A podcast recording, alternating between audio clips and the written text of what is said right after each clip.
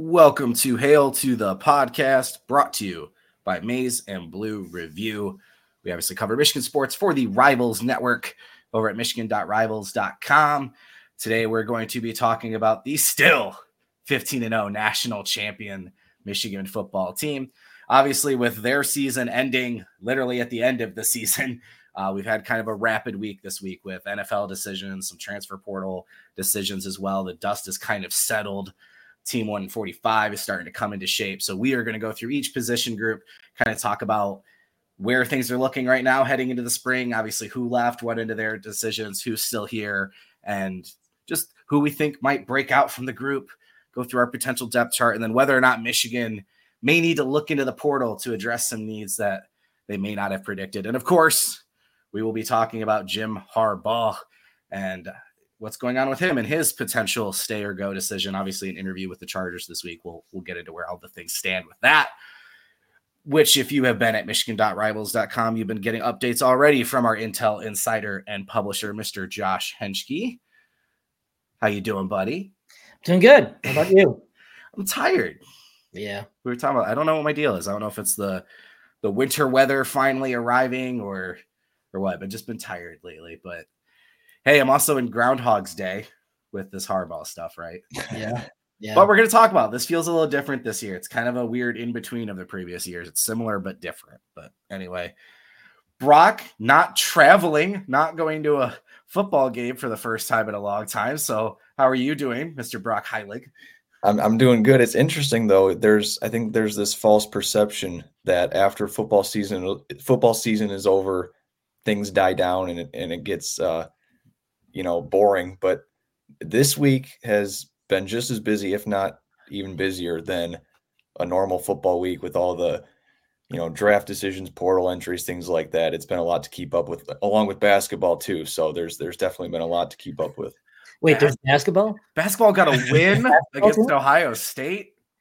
If we have time at the end of the show, we will bring up that game and what I feel was a stunt, frankly, by Jawan and the Fab Five, if we have time. Yeah, hopefully someone just filibusters this show. That'd be great. But no, Brock, you're right. Football is a year-round sport now, man. Between, the signing day and transfer portal windows, and then obviously, spring camp's not that far away. We obviously have the NFL draft, and Michigan has, depending on how you count it, 20 or 21 eligible players in this NFL draft. So Harbaugh at the start of the year said, hey, I've got a team to win the national championship, and I think I got 18 dudes going to the NFL.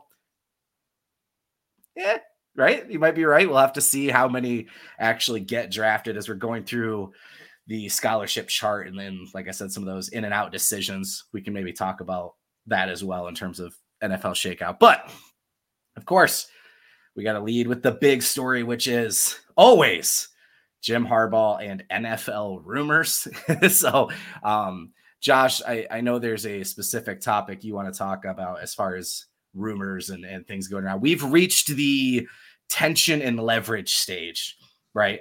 The season is over. Jim Harbaugh can no longer talk about his one-track mind on, Michigan football. Obviously, he is now able to and is speaking to NFL teams. So things are being said in the media. And like I said, it's tension and leverage at this point. So right, I kind of handicap this or fill in people with what we know, and maybe what we know is BS in all of this. But Jim Harbaugh, Michigan, working on a contract per word manual at the Michigan Celebration. Jim Harbaugh has interviewed, right? This wasn't just a conversation that the Chargers released it, which is not an abnormal thing, by the way. I don't know if people don't realize that, but the NFL has gotten really formal with that in the last couple of years. They always tweet out who they've interviewed with, but they have interviewed Jim Harbaugh. He was in California for something else, etc. But anyway, as we sit here on Tuesday, where are things? And like I said, what do you think are facts in this scenario? And maybe what's some BS that's out there right now? There's a lot of BS out there. I don't even know where to start with the BS, honestly. There's one thing of BS I think you could talk about. If you want to drop in the others, go ahead. But I know there's one thing you're passionate about. Well, yeah, but I don't really care enough to even talk about it because I'll just talk about it. Do what you want to do, brother. The fact that everyone talks about how, the regents are involved and the regents are, have a say about the contract process. That's crap. It's not true. They can't do that. They have no say in the contract process. They don't ratify a contract through, meetings and stuff like that. They don't do that. So anyone that tries to tell you that there's a region involved that's trying to, trying to get involved or trying to say that they wouldn't approve of the contract, you just wave them off, because this is a Michigan athletic department thing. And this is a Jim Harbaugh thing. So anyone else, and I guess Santa Ono too, I suppose, to a certain degree, because obviously he has to ultimately, sign off on everyone else's paycheck. So, but I think that was the main point of BS that I heard coming out of the weekend, that, so-and-so regent doesn't like the language or whatever that Harbaugh's asking for. Too bad if he or she doesn't like it. Too bad. It's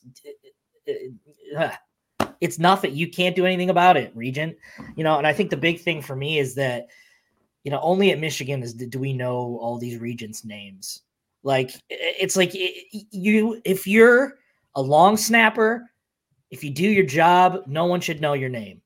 If you're if you're in a position where someone knows your name, either that you're popular or that you've made some mistakes that people know your name. And the regents, yeah, they're elected officials. You have to know their names somewhat, but we shouldn't have to know these regents. They shouldn't have to be involved. They shouldn't have to get their names muddied up in all this stuff. Just let the athletic department do what they do and let them talk to Jim Harbaugh and go from there. There should be no interlap. I mean, yeah, the regents can voice their opinions and all that stuff and voice their support for Jim Harbaugh to make him feel the love, whatever. I don't care. They have nothing to do with this. So I just want to make that abundantly clear that if you hear anyone that says, so-and-so regent wants to get involved and say they're shutting this down. No, that's not how any of this works. It's not how it works. It just makes everyone else's job harder trying to sift through crap to get out to the other end of the sewage pipe. So let's be careful with the poo visuals in this episode. I was haunted by your Taco Bell comments last week. So explosives. Yeah. So, but as far as that goes, though, the clause language and Michigan working on the contract, there's that, and then I think there's also Jim Harbaugh wants to hear what the NFL has to say. Oh, there's no doubt about it. And I know everybody wants to blame someone, but that's just true, right? I think it's time we start looking at Jim Harbaugh and pointing fingers at him. We've heard for the last 2 years that a contract's being worked on. There's takes two to tango, and yeah, Ward Manuel isn't perfect. He's not this infallible being that that can do no wrong. Yes, he's imperfect. Yes, he's made mistakes, but when you're talking about Jim Harbaugh, he's coming off the first time with the Vikings and saying this is a one-time thing and it'll never happen again. Well, this is year 3 of this stuff, and the third year looks more real than the other two.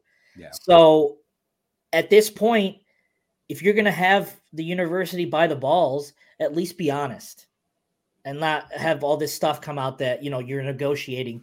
Yeah, you're negotiating, but at the same time, something just funnily enough, something new pops up to derail or push back the negotiations. So yes, it takes two to tango in this situation, but if one side has a wandering eye and is doing everything it can to stall and push back, and I'm not saying this is Jim Harbaugh directly because he's working with agents and lawyers and things like that, but it's a collective.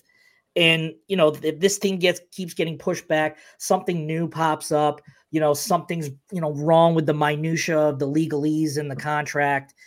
Just say you're waiting for an NFL offer. Just say it. You have the right to do it. And as much as you want to say, your preference is to be at Michigan, just say that you want to look in the NFL and you want to see what happens. Just be honest. I mean, yeah, he's being honest to the people that matter. But the fact that this negotiation has become public now just totally muddies up the waters and now allows Jim Harbaugh to kind of make the have people give the excuse, oh, well, this negotiation was a mess. So he said, you know what? Screw it. I'm out of here. You know, I'm going to go to the NFL. It gives everyone an out. He's not bulletproof. There is blame for him on this side. And there's blame for Ward Manuel for getting to this, for this, getting this far. Yeah. You know, again, it's a two-sided thing. It's not, you know, this is one guy's fault. Ward Manuel has done everything he can to keep Jim Harbaugh. And there's just something new that pops up every time, whether it's the language in his contract about the NCAA and all that stuff, which isn't that much of an ask. It's not that too big of an ask. However, if you're Michigan, you're asserting some level of risk to this too, because you're the one that has to pay him $100 million. Well, and there's an unknown, right? Michigan does not have an NOA right on the Burgergate part of the scandal. So to put out this blanket, like, hey, yeah, no matter what comes from that, yeah, you won't be fired. Well, maybe there's something we don't know potentially, right? Like, right. And I'm not saying that, you know, the NCAA is going to find something, but again, you're asserting a level of risk, right, giving him this guaranteed deal and, you know, saying, oh, hey, don't worry about it. No matter what happens, you know, yeah, it allows you to have a little bit of trust in your guy. And, you know, they've had his back throughout this whole process, but there is some level of risk to this. And, you know, I think Michigan is going to be in the process where they're kind of, you know, there's going to be some sort of middle ground. I don't think they're going to be, you know, caving and say, oh, hey, whatever you want, you can have it. There's got to be some middle ground. And yeah, the legalese and the wording in the contract has to be specific, because if there's one little like loophole in it, and, you know, if you're in trouble, you know, there's a way to punch through it, then, you know, who knows? You may be I'm sorry, I'm distracted by Jet in the background. He wants to dig a hole in the ground. You know, that there's some level of risk. So, man, I mean, yeah, this is kind of what you get when you're successful. You know, they want to people go pro, as we're going to talk about today. Coaches get poached from you all the time. And in Jim Harbaugh's case, you know, he's in demand. And, you know, I just think it's funny that all of these coaches around the league can get a contract extension done within 48 hours. Well, this thing with Harbaugh has gone on for 2 years. So at what point do we say he just wants to see what the NFL offers and goes from there? But at some point, the NFL stuff has to end. It doesn't matter. That's my cat, by the way, that's opening up the closet door. It's not some ghostly figure behind me that's opening these doors. It's a problem in this household that I have been trying to fix. But anyway, I don't have a ghost in my house. So at some point, you have to shit or get off the pot. And off the pot is be done with the NFL. If you're here for Michigan, say it and stay. If you're not, be open and honest and say, hey, I'm waiting for a good offer. And that's exactly what he's doing now. I mean, he interviewed face-to-face with the Chargers over the weekend. You know, just say that, hey, if there's an offer, the perfect offer out there, and you'll take it, at least be honest and not let your negotiations be so public where, you know, one side is getting heavily framed as Michigan being this inept, impossible piece to work with that's not allowing you to get what you want in terms of your phrasing and stuff. And I bet you any money, if Michigan gets through this hiring stuff unscathed, gets through the NFL hiring process, and Harbaugh doesn't leave, you will magically start to see progress on this contract extension. Magically, you know, just by some unknown being, all of a sudden everything's going to get worked out. Well, gee, I wonder why, because you've gone through the NFL process and you're still here. And now, wow, look at that. You can't get hired now. So, I just, this whole thing is exhausting, to be honest with you, to be perfectly honest. I don't really have opinion either way of what he should do. I mean, at this point, if we're still here year three, if there's something that's out there and you get offered, you may as well take it now, because you can't hold Michigan hostage every year. The football program, you can't hold them hostage every year. So It's exhausting. It's exhausting. I mean, yeah, Jim Harbaugh has a place at the big boy table. He doesn't, I mean, yeah, I understand the NFL itch, but he's got everything he wants and more in Ann Arbor. And at this point, if that's not good enough, then go and try and get that elusive Super Bowl ring. But it's just. Well, we've talked about the fact that he has everything and more in Ann Arbor and how that applies to this NFL search, right? So he has to get the perfect situation, the perfect offer. It's got to be Michigan plus the chance to win a Super Bowl, right? So, Brock, that's why this feels like it's Chargers or Michigan, right? I know we've seen reports that, maybe Washington kicked the tires or he'll talk to the Raiders. It's Chargers or Michigan because of the family situation. We've talked about that a bunch. I'm not going to rehash that, but Aiden asks, why do we just assume Harbaugh gets the offer? The Chargers have interviewed, requested many, et cetera. We don't assume Harbaugh gets the offer. Yeah. We've talked about that before too. Jim Harbaugh has never received an NFL offer since getting to Michigan, right? So I don't think there's an assumption. I do think the Chargers are being very deliberate, right? They've interviewed a lot of GM candidates. I would argue with their current cap situation, the GM might be more important than the head coach hire, right? But they are taking this Harbaugh situation seriously. This isn't what I think the Broncos was, and then obviously the Vikings. Again, not rehashing that. There does appear to be some legitimate mutual interest here. Mm-hmm. I do think this is the one job that Jim Harbaugh would leave for. I've never been in the any offer camp. I think this is the one that if they gave him everything he wanted. But how do you think that shapes things, Brock? The Chargers, Michigan dynamic, do you think Harbaugh might be willing to make some concessions to the Chargers to take this job? Or is this a situation where, like Josh said, this has to be the last time because he's at his peak, right? He just won a natty, right? If this is the time to leave, it makes sense. The Chargers are the job. So if this isn't it's got to be it, right? Yeah, exactly. And I agree with everything that Josh said, especially there at the end when you said, Josh, that you don't have a big opinion either way what happens, whether he goes or leaves. I completely agree with that statement because this year, this third go around, it's different than the first two because Michigan is now coming off a national championship. Harbaugh has brought Michigan to the peak of college football. You can't go up anymore from where you're at right now. If you're Michigan, you've reached the pinnacle, and you couldn't say that the last two off seasons when this was happening. And I think a lot of fans would have questioned the last 2 years if Harbaugh left, if his era at Michigan was even successful. He started 0-5 against Ohio State and really never brought Michigan to the peak of college football. And then if he would have gone to the NFL, it may have been questionable whether or not he was actually successful at Michigan. Now there is no doubt that he was successful at Michigan. You can't go any higher than winning a national championship, right? At least in college, that is. So I do think, in my opinion, I think he'd be willing to, like you said, Trevor, make some concessions here about that Chargers job. I don't think everything has to be exactly perfect. I think, it's been talked about. He wants to win a Super Bowl, mm-hmm. and, he brought Michigan to the top. He won it all with Michigan. There's not much more left to do in my opinion, other than win a second one, which, how much is that really going to mean compared to the first one? And I also think the fact that Sherrone Moore stepped in those last three games of the regular season might play a factor too, because I do think that Harbaugh wants to leave Michigan in a good spot. And I think he can do that.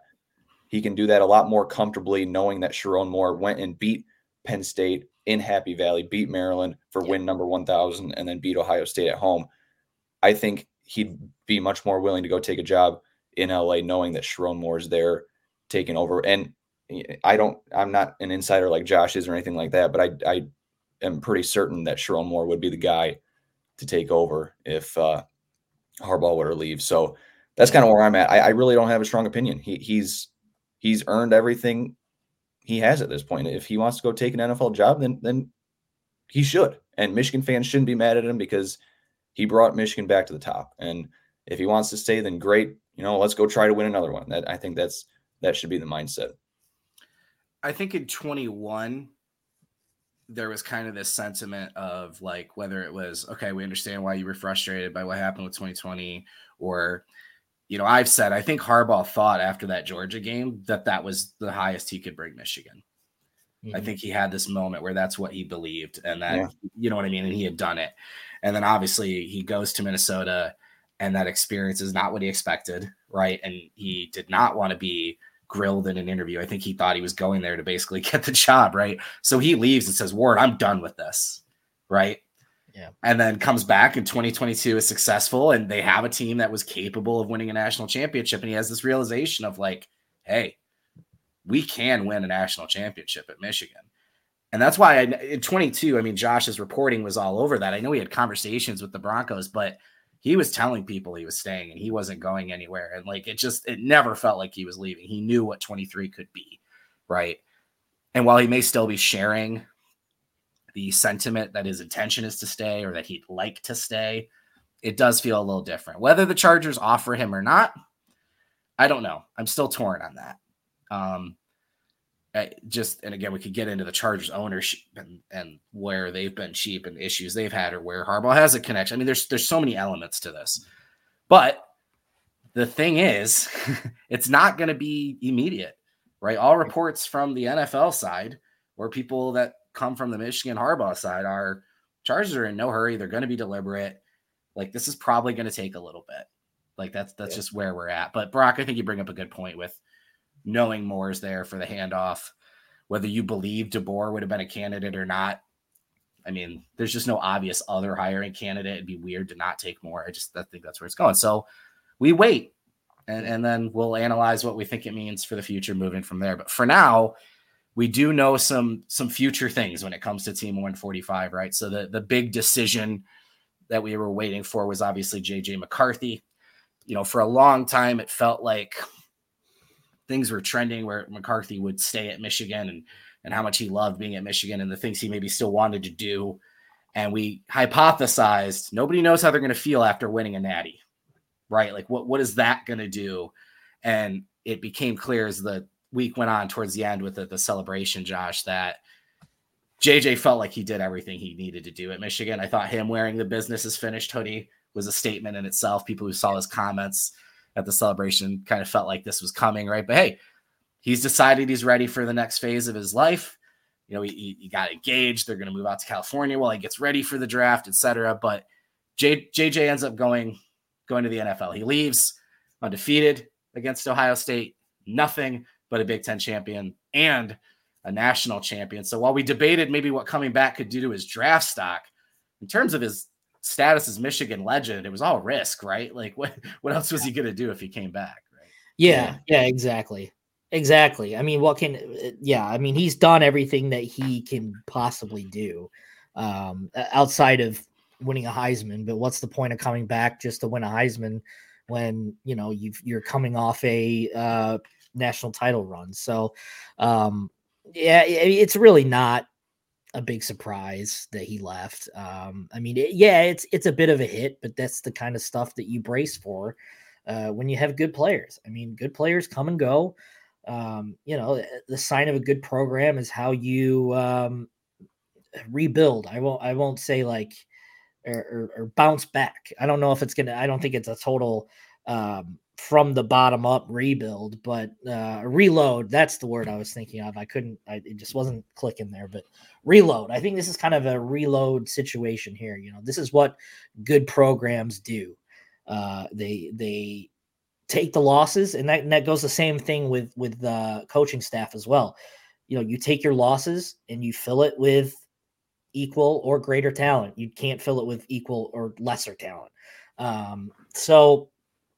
Yeah, I mean, I think, you know, I'm pretty sure most Michigan fans were probably bracing for, once Michigan won the national title, they were probably bracing for this moment, you know, life without JJ McCarthy. You know, they were only going to have him for one more year anyway. So, I mean, we'll see what the future holds. Obviously, I think Alex Orji is probably going to look like the guy, at least for now. I think it's going to be probably – you know, an Alex Orji, Jaden Denegal type of battle in spring. I mean, Davis Warren coming back is helpful too. But I would not at all be shocked if Michigan goes quarterback in the portal in April, kind of evaluating what they have.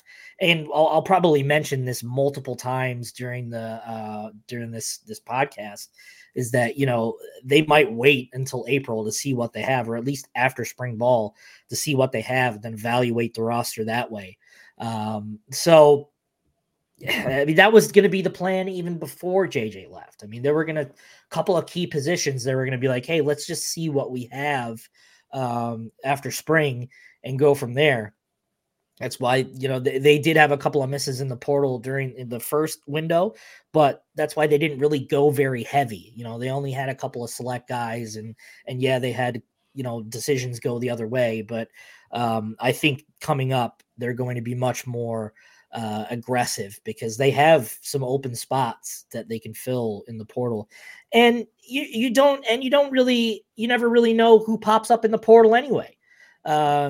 So, you know, there might be someone tomorrow, like, I don't know, like, and I'm not saying it will happen, but like a Jalen Milroe pops up in the portal. Yeah, I think Michigan should absolutely go after him. And, you know, I want to shout out someone real quick here, because I noticed him in the comments, Mr. Michael Barrett Sr. How are you doing, sir? Thank you for raising such a talented son. He is a baller. Wish him the best of luck in the NFL too. Yes. And what he says is 100% correct. Program is absolutely in great shape with leadership.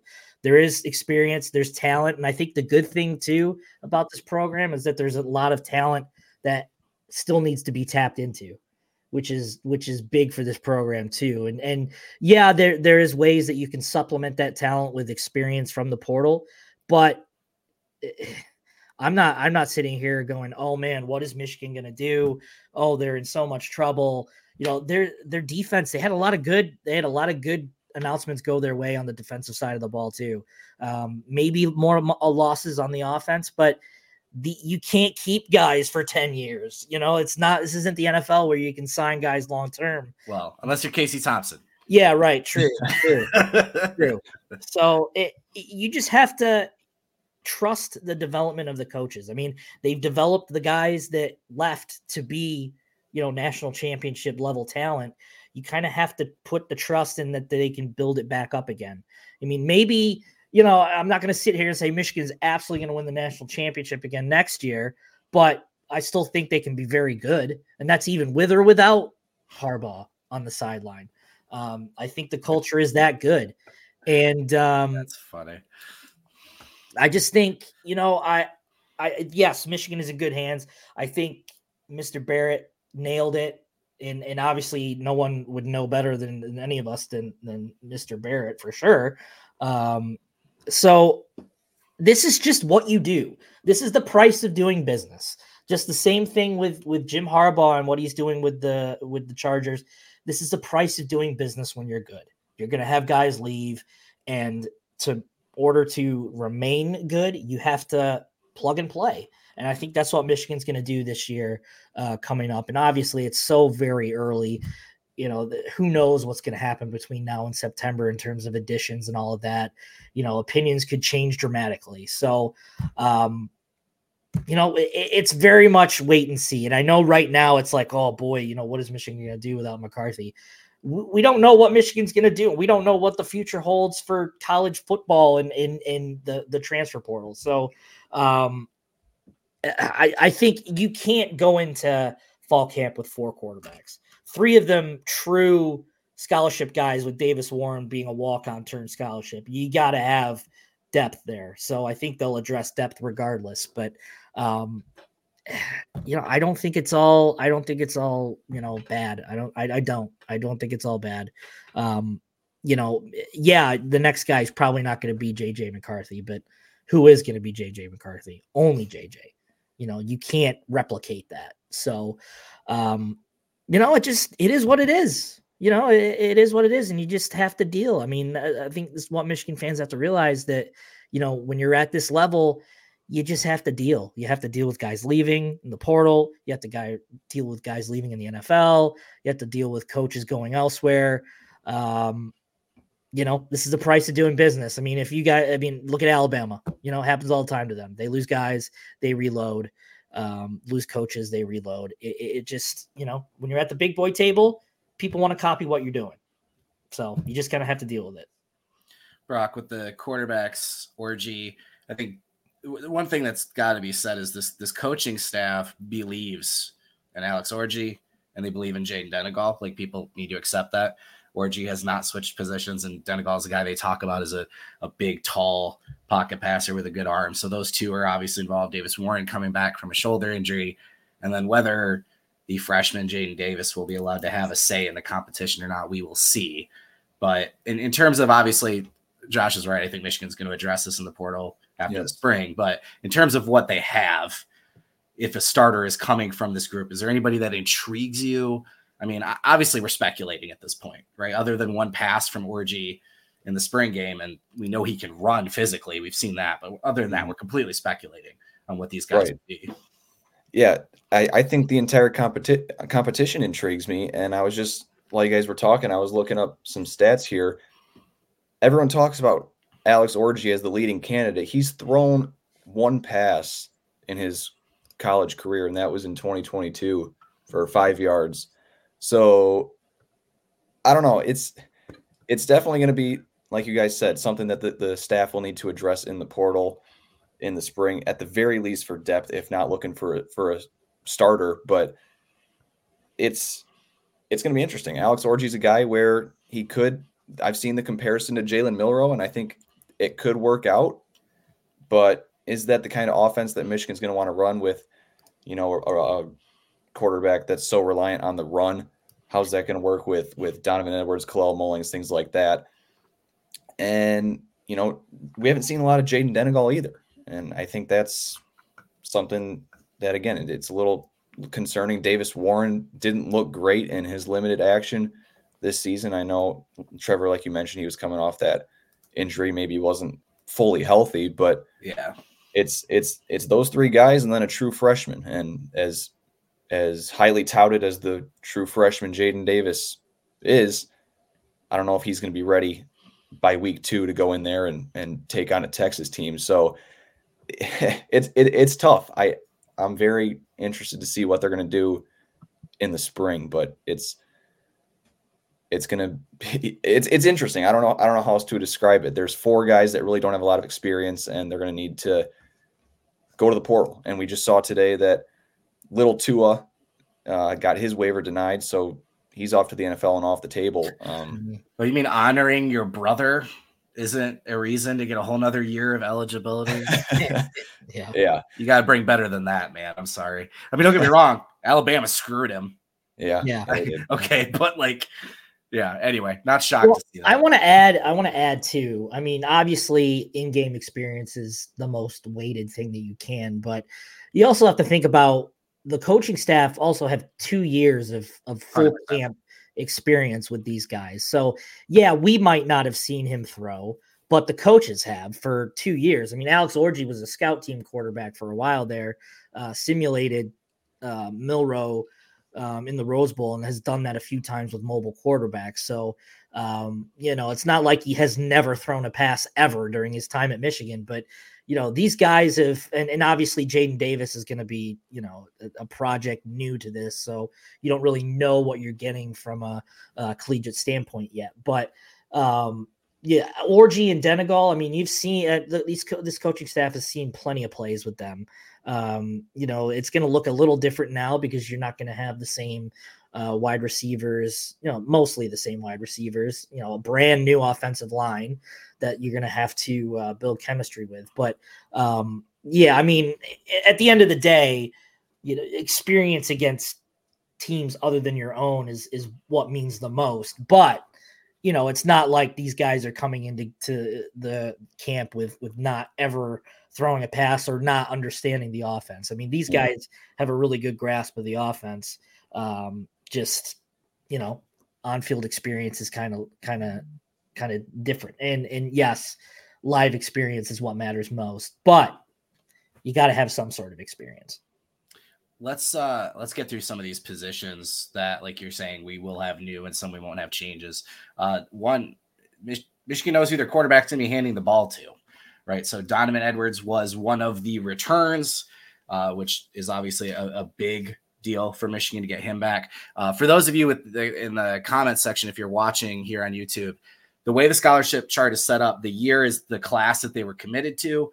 If they have a plus sign, that's for COVID, extra year of eligibility. If they have the little asterisk star, that's for a red shirt.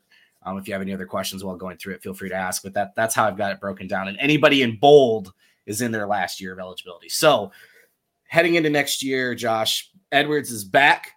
Yeah. Kalel Mullings, I think we all know in limited usage the signs of him being potentially a really good running back.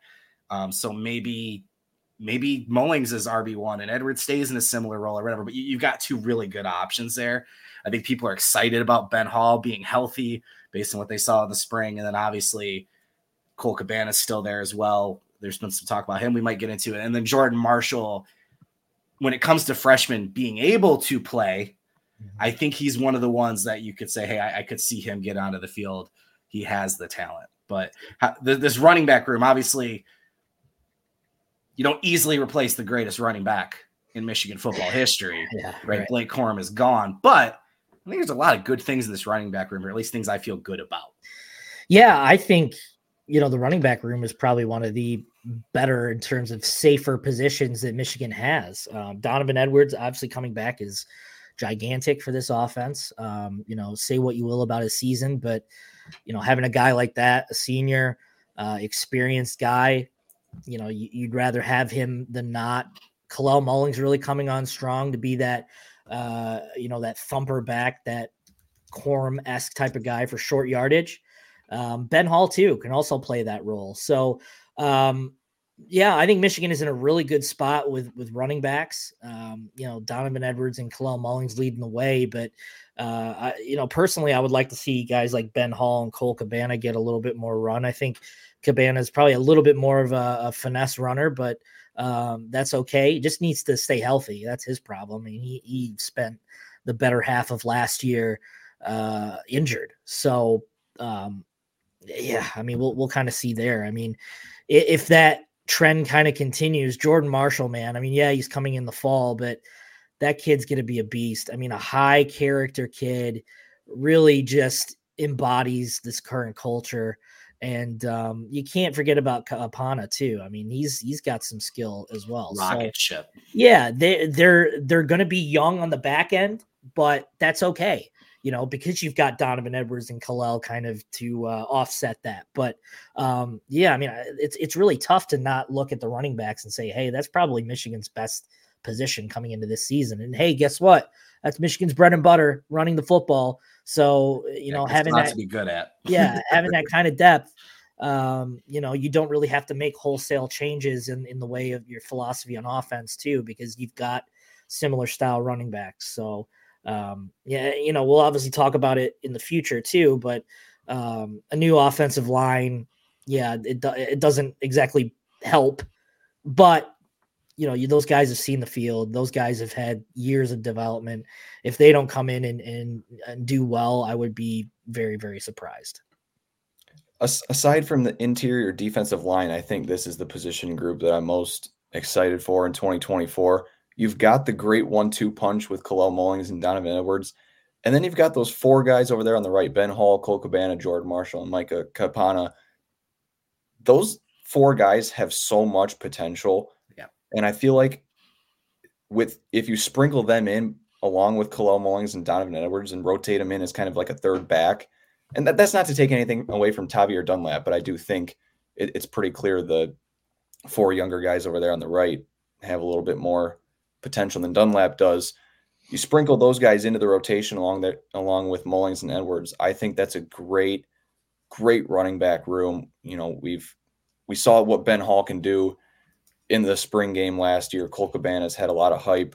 Jordan Marshall won the Mr. Ohio Football Player of the Year, and Kapana's good too, right? Mike Hart loves him. We know that. So lots of potential there. I do think it's going to be interesting to see how the staff uses Mullings and Edwards. I think Toski is of the opinion that Mullings will actually be running back RB1. Yep. I tend to agree with him. I don't think Donovan Edwards is really a workhorse running back or a lead back in any offense, really. I just don't. I don't think he's a guy that you're going to turn around and hand the ball off to 25 times a game like you did to Blake Corum. I think we're going to see a lot of Kalel Mullings. Donovan Edwards will kind of, I think, maintain that home run role, if you will, that kind of lightning in the thunder and lightning. Kalel Mullings, someone mentioned in the comments, he'll kind of be like Hassan Haskins. I think that thunder 100%. Roll and Donovan Edwards will be the lightning. But yeah, really excited about the four young guys there in the 23 and 24 classes. I think sprinkle them in, keep them fresh throughout the season. It could work out really well. Yep. No, I totally agree. And Edwards is such an interesting argument because I agree with what you said.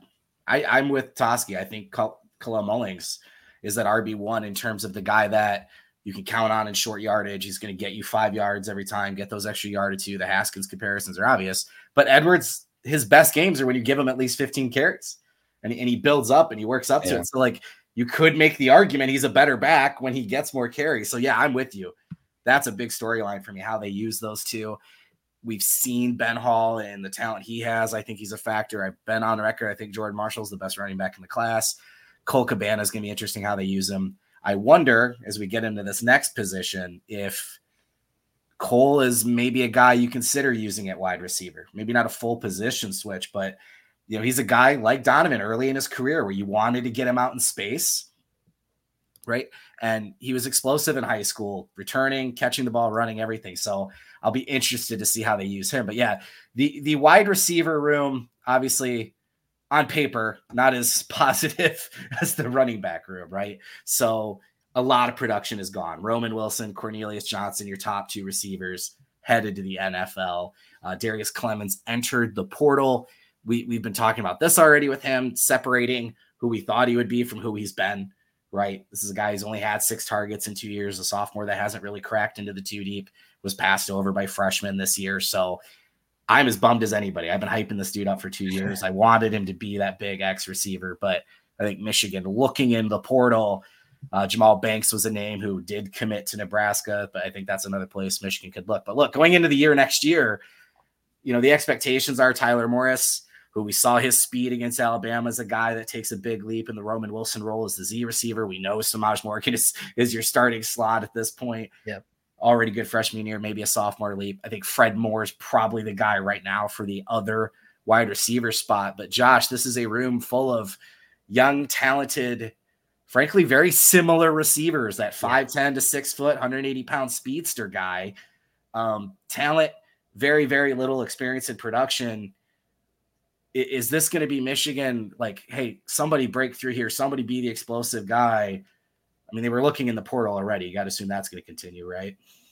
Yeah, absolutely. I think this is definitely a position that Michigan's going to address. They were tried to address it before. I think they need at least just one guy that's kind of over 6'3". They don't really need to just pile on. And on the height, but at least one outside guy that has some height could really do them well. And I think you got to have to, if someone hits the portal that we aren't thinking about, but it'll definitely be something they address in April for sure. I'm hesitant to say this is Michigan's weakest position right now, because we don't really know, but I guess that fact alone is that we don't really know what this group can do kind of makes them the weakest, I think. I think the unknown is kind of what sets this position group back a little bit. You know, there's a lot of talent. I mean, we've seen it. Samaj, great. Tyler, obviously the leader. He's going to be the stalwart there. We've heard a lot of good things about Peyton O'Leary. We've seen it. He's kind of a lot like Darius Clemens, a guy who shows up in spring and # Peyton O'Leary season. Yeah. Kind of like a Darius Clemens, a guy who, you know, showed up a lot in spring, but not really kind of did much else than that. But, I think the big thing here is that can these guys block? Can Fred Moore block? Can Carmelo English block? Can Kendrick block? I think Marion and Channing will probably have a little bit more time to develop, but if you can't block, you're not going to see the field. So this is kind of the big thing is, we know Tyler can block. Samaj obviously can block as well. He's seen the field plenty of times, but I'm kind of looking at Fred and Carmelo and knowing that Kendrick too, as well, of course, but those two guys have a lot of promise and Kendrick, if you look at the Bell genes, he's going to make plays. It's just what happens. So, if that's this year, then yeah, that'd be great. I mean, I think if those three of Fred and Carmelo and Kendrick, and I'm not really necessarily saying anything that no one here doesn't know, but I think if these guys can step up, they're in a much better place now than they were coming out of the season. Just one of those three step up, I think they'll be fine. But the big key here is that can these guys block? And we don't really know that yet. So again, that kind of brings me back to the point where I think this is Michigan's weakest position group on offense, just because the sole fact of we haven't really seen these guys yet. And so will they address this position? Probably. I don't know if they'll get a grad transfer, a two-year player, whatever. I think probably their best case scenario is bringing in a grad transfer just to kind of fill a temporary hole while these younger guys develop. But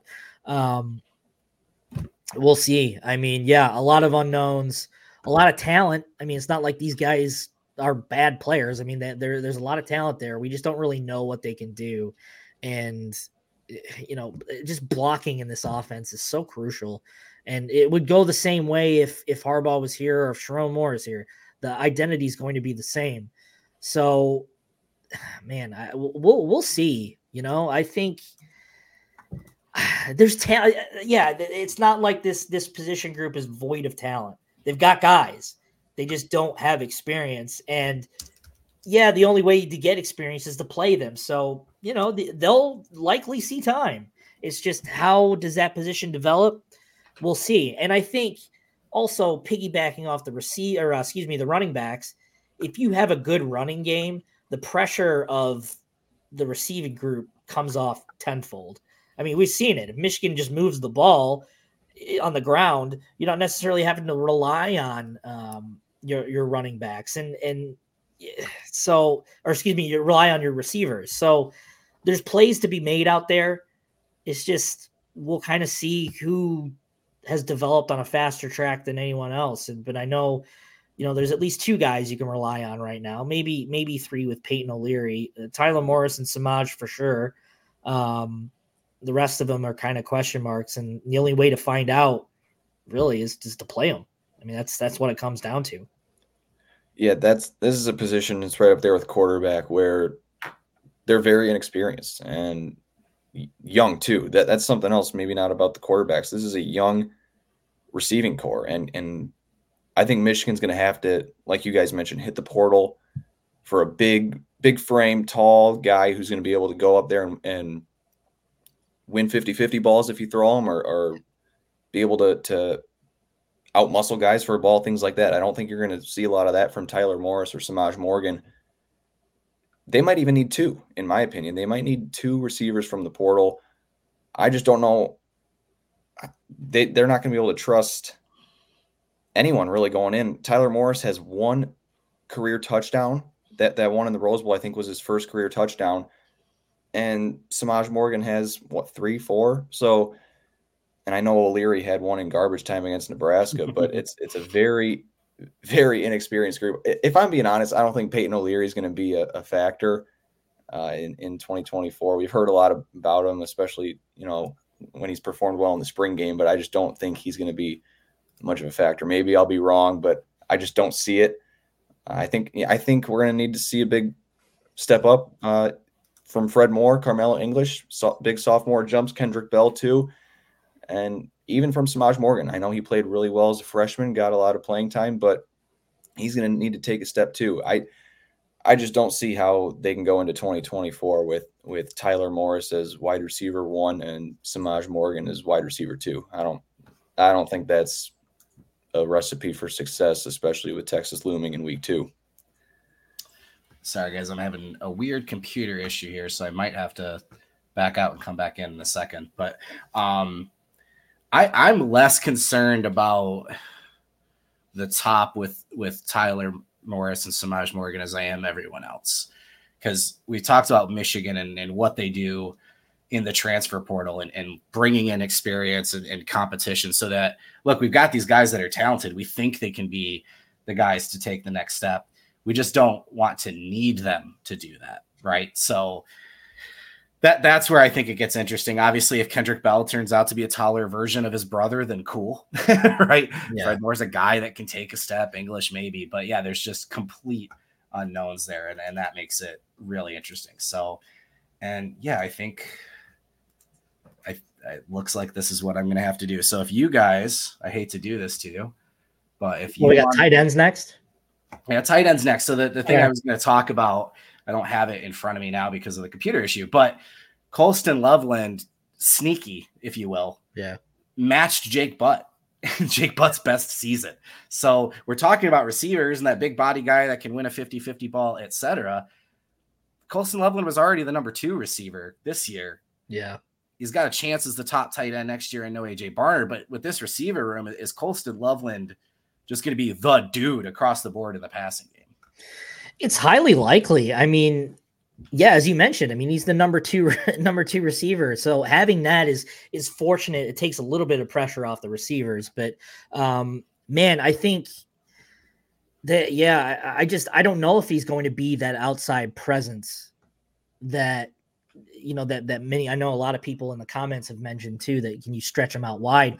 I think he's too good of a blocker, both in the run game and the pass game, to do that. I mean, yeah, there's probably some situations where you can bump him out wide, and it's happened before, but man, he's such a good blocker, efficient blocker, willing to just throw his body at anyone. I think that really bodes really well for Michigan's passing game. So I'm distracted by Trevor's frozen face, so I'm going to remove him from the stage here. So yeah, I think obviously we know we've got a known commodity. We know of Loveland. The big question is, what do they do behind him?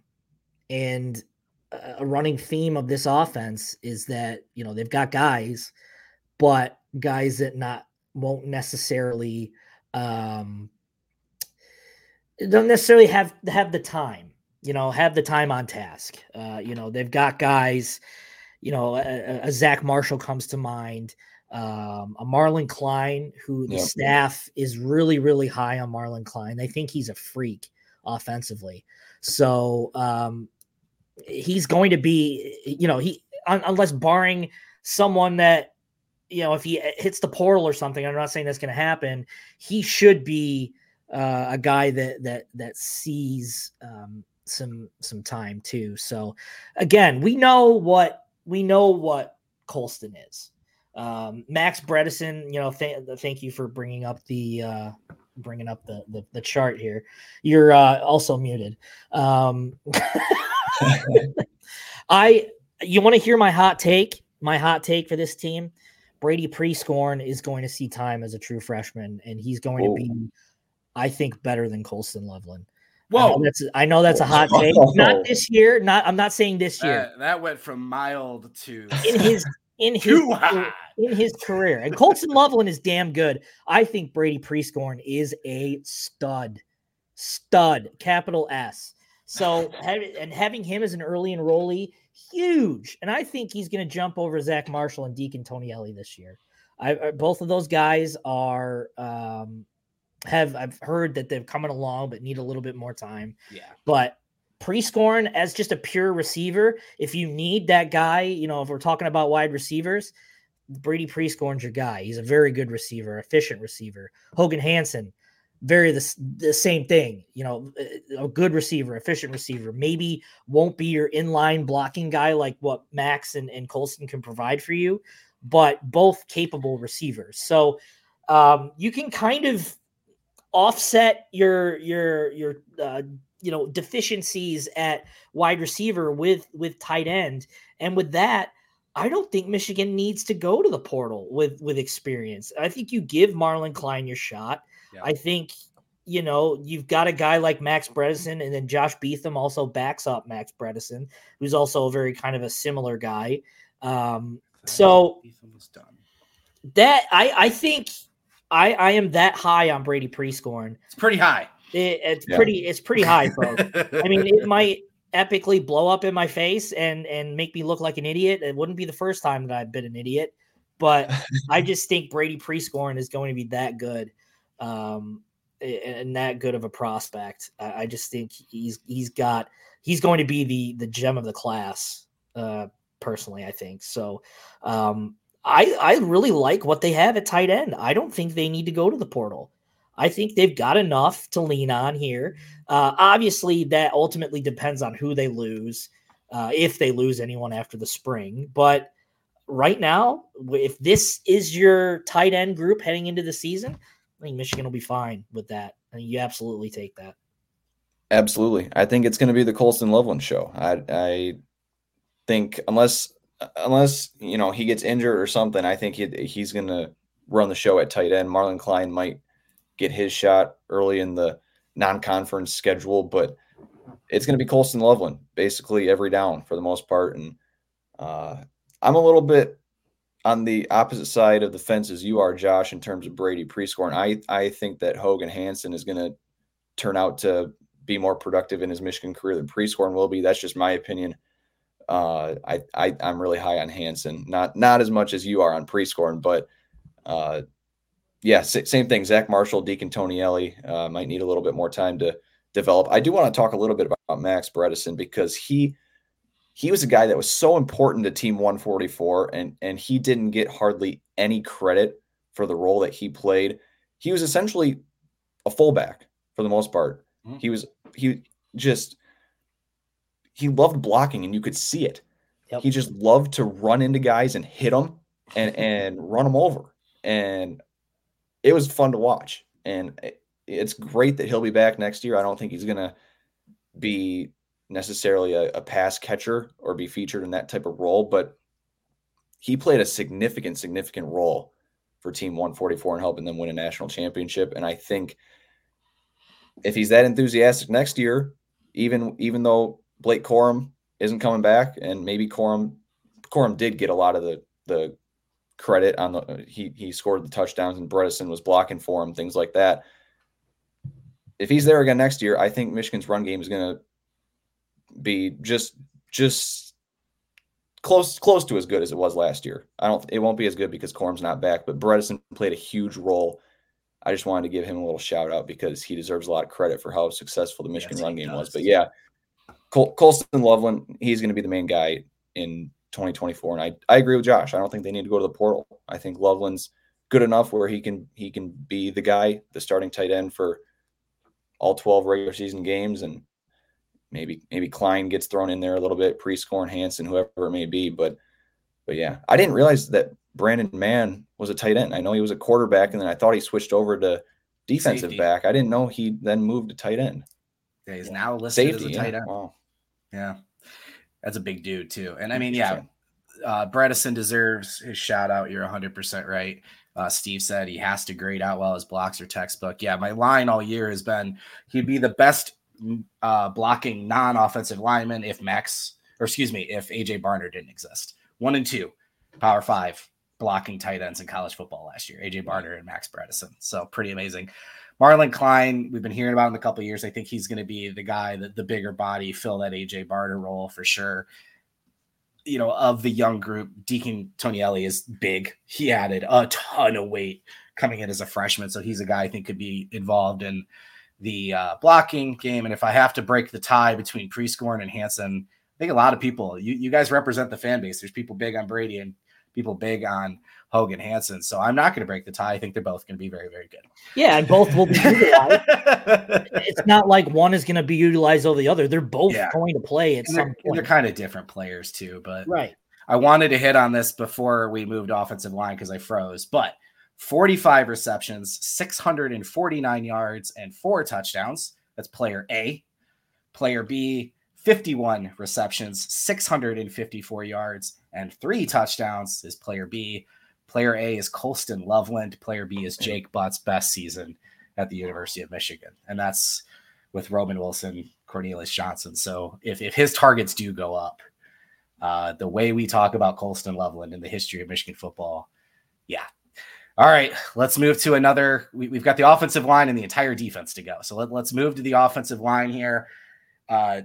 So many starters have left. I can't even fit them all on the screen there. So we said at the beginning of the year that this offensive line could put 6 to 7 players in the NFL draft. The number is 6. Myles Hinton, will be back. Ladarius Henderson was out of eligibility. Keegan decided to go. Not going to do a 6th year. Nugent, Zach Zinter, we knew.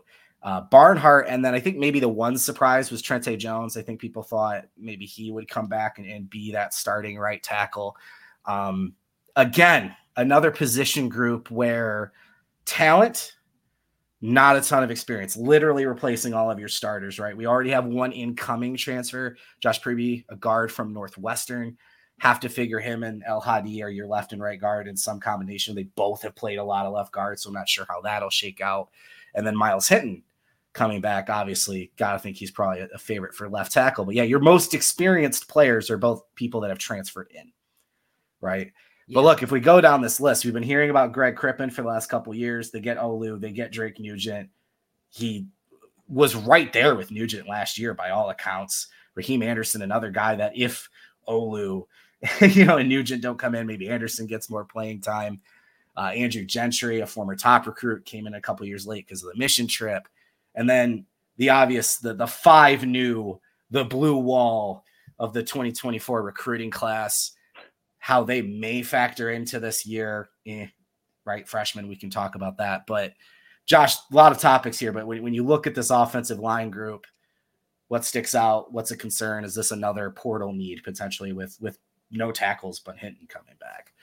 Yeah, I think they'll be fine. I'm not really worried about the group. I think it'll probably be from left to right. My best guess would be Myles Hinton, Gio, Crippen. You don't think Pribie's the other guard? Oh yeah, yeah. Sorry. Softball. Staring right at his the right tackle is probably Gentry. The biggest question. My money's on Gentry being the tackle. Now, Harbaugh's talked about him all year. Like, we need to get him on the field because he's that good. Mm-hmm. So with that kind of line of thinking, I think he's ready for a starting role. But there's a lot of names there. I mean, Percy has seen a lot of time relative to everyone else. He does have a career start, and he played very well in that game that he started. Yeah. Yep. Raheem Anderson can effectively jump Crippen. I think Crippen is. I'm ready to put his name in ink on the depth chart. I think he was darn close to beating out Drake Nugent in the fall, but Crippen is due. A lot of these guys are just due. El Hadi. No one else is more due than he is. So he starts on 95% of college football offensive lines. Yeah. Right? Yeah. You've got a really good mix of youth and experience. Pribie, obviously, I don't know how to say his name. Is it Pribie?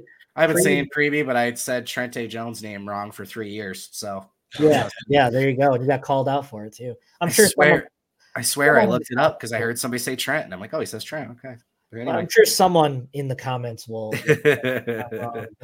A combination of guys who've played, Pribie obviously is the top dog in terms of experience, but El Hadi is going to give you a ton of experience on the left side.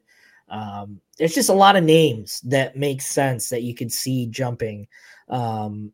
So, yeah, and obviously you like the young guys too, and you can give them time to kind of develop a little bit. They're not as deep as they were last year, but that's okay.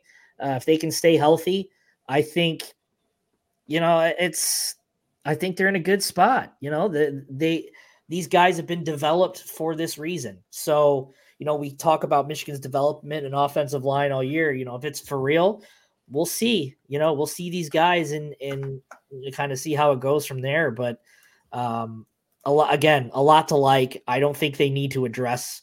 I think the addition of Pribie is the addition they needed to make.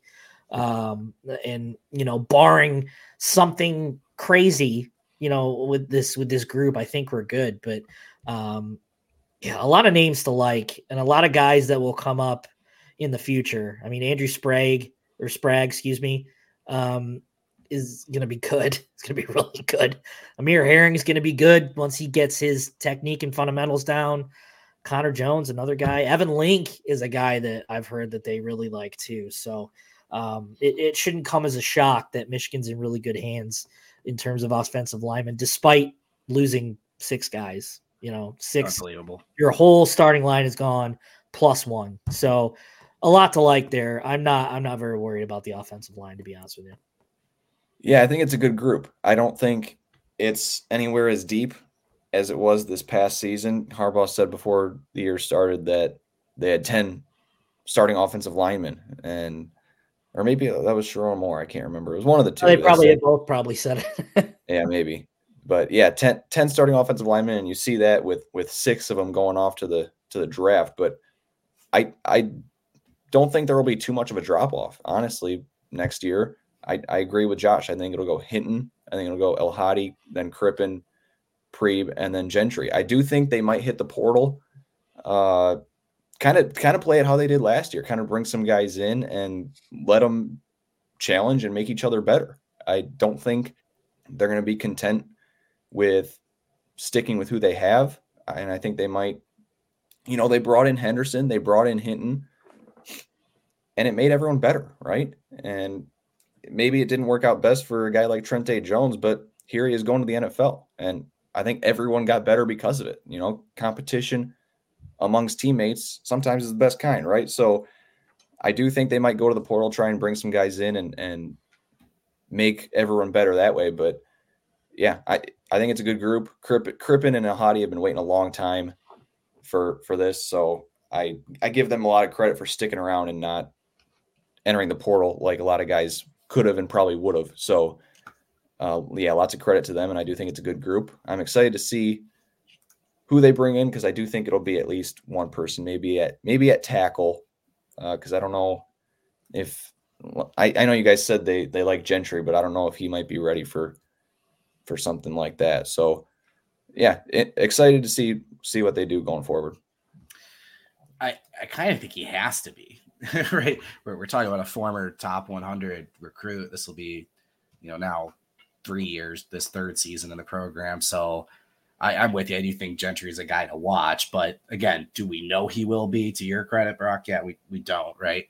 Amir Herring, I think, is a really good shout out.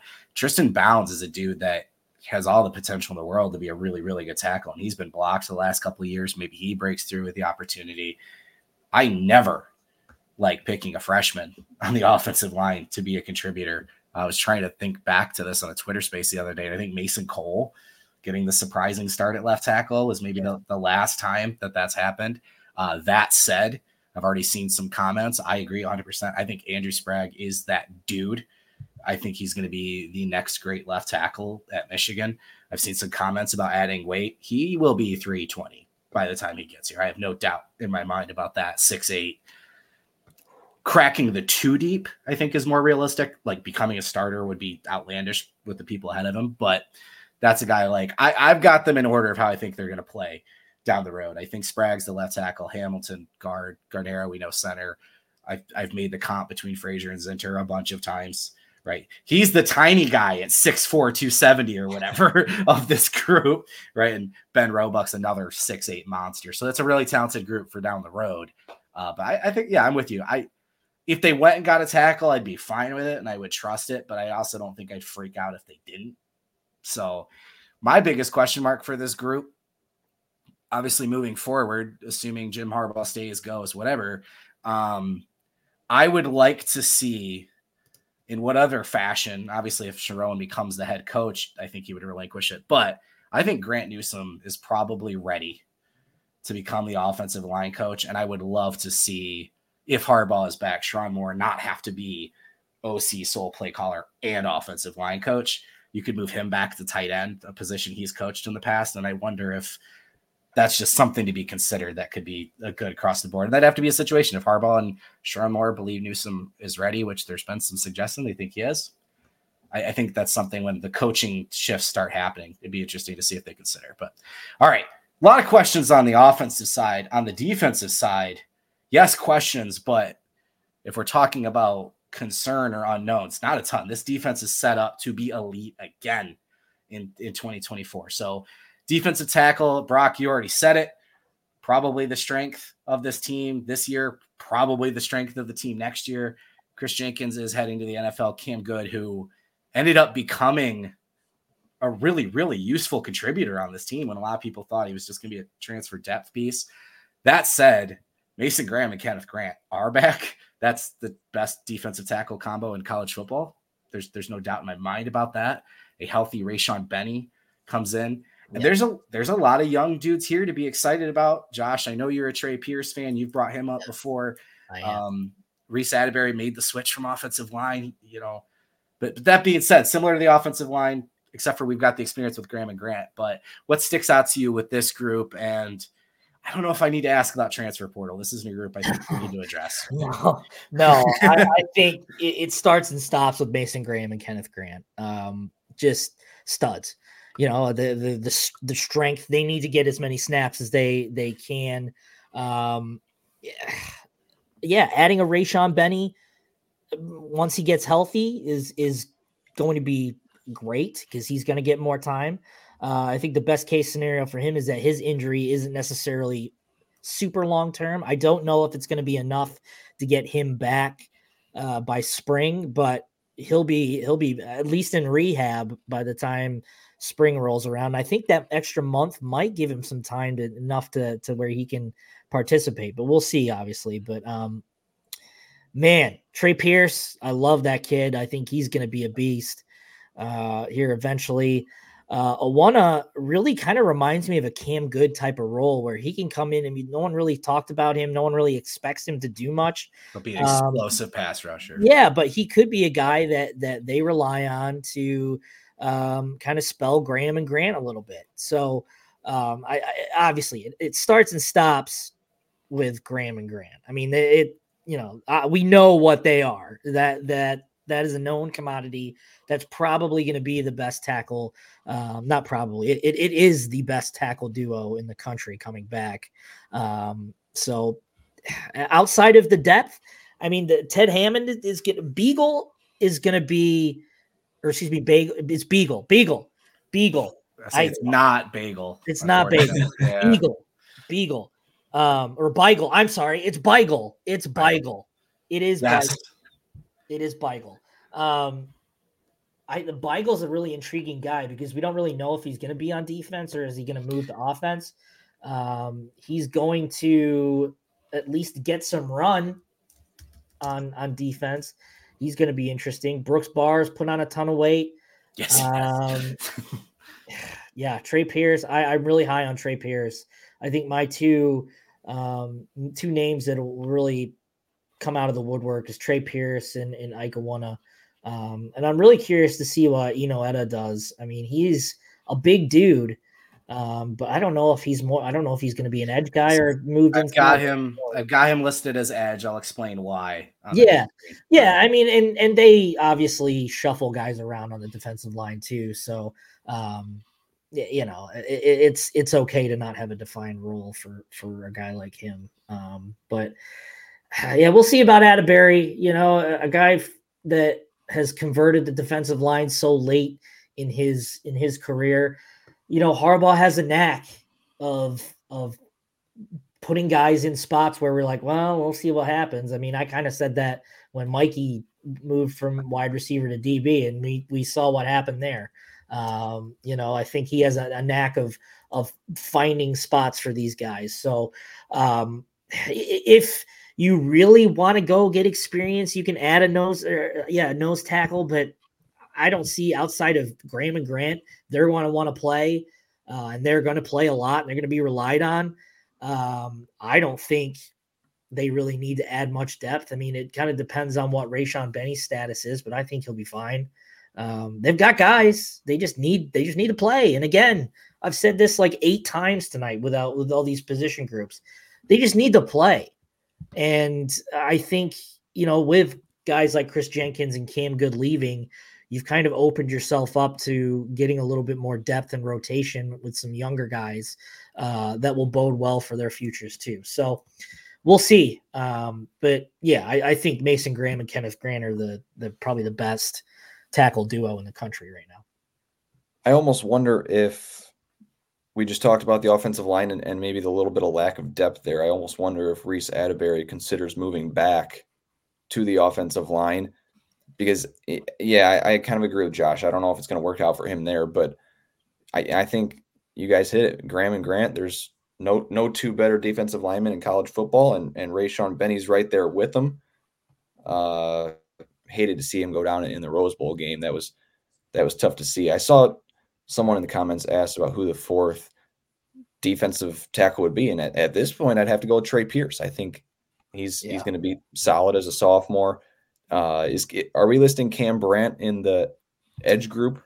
Yep, and same thing as that, and I'll explain why. Okay, all right, but yeah, Trey Pierce, I'm high on him too, Josh. And I thought it was funny you guys were talking about bagel and him listed 2 below. I know it's pronounced waffle, but Owen waffle. I thought we could have had a waffle and a bagel, and we got robbed. You guys were making me hungry talking about bagels and seeing waffles on the screen. But yeah, I'm excited about this group. I do think it's going to be the one of the better position groups on the team, right up there with safety, corner, depending on who wins that job alongside Will Johnson. But the defense as a whole, I mean, I know we're going to get into it, you know, in the next few minutes here, but it's going to be incredible. I don't think there's going to be much. There will be a little bit because they did lose a lot of talent, but I don't think there's going to be much of a drop-off between this year's team and next year's team, especially if they keep Minter. If they don't, maybe there will be, but if Minter's back, I definitely expect the defense to dominate once again. Yeah, that's the biggest question for this defense, right, is Jesse Minter, who at this point, you know, you look at the Eagles, interviewed him last year. They go with Sean Desai, and for some reason – in the back half of the year decide, hey, this Matt Patricia guy is who we want to. They literally might circle back to Minter this year. That's how bad their defense imploded. But on the flip of that, Mike McDonald probably getting a head coaching gig, so Baltimore's open. Mike McDonald would be really smart to hire Jesse Minter if he does get a head coaching gig. If Jim Harbaugh goes to the Chargers, he probably likes Jesse Minter, as I think a lot of the staff would say Minter's probably a guy that could go. The Cowboys I've mentioned, Cincinnati could open where he grew up. Like, Minter's going to have a lot of options, right? So, but yeah, I'm with you. This group starts with Graham and Grant, and that's enough for me. Those two as juniors is just almost unbelievable to think about. They're going to be unreal. I think Benny is going to step in and really own that third role. I'm with you on Pierce. Of the young guys, Owen Wafel's tape is outrageous. Yeah, he's going to be good. And he's going to be good. I don't like – I've already done it with Blake Corum and Jake Butt and Zach Zinter comparisons.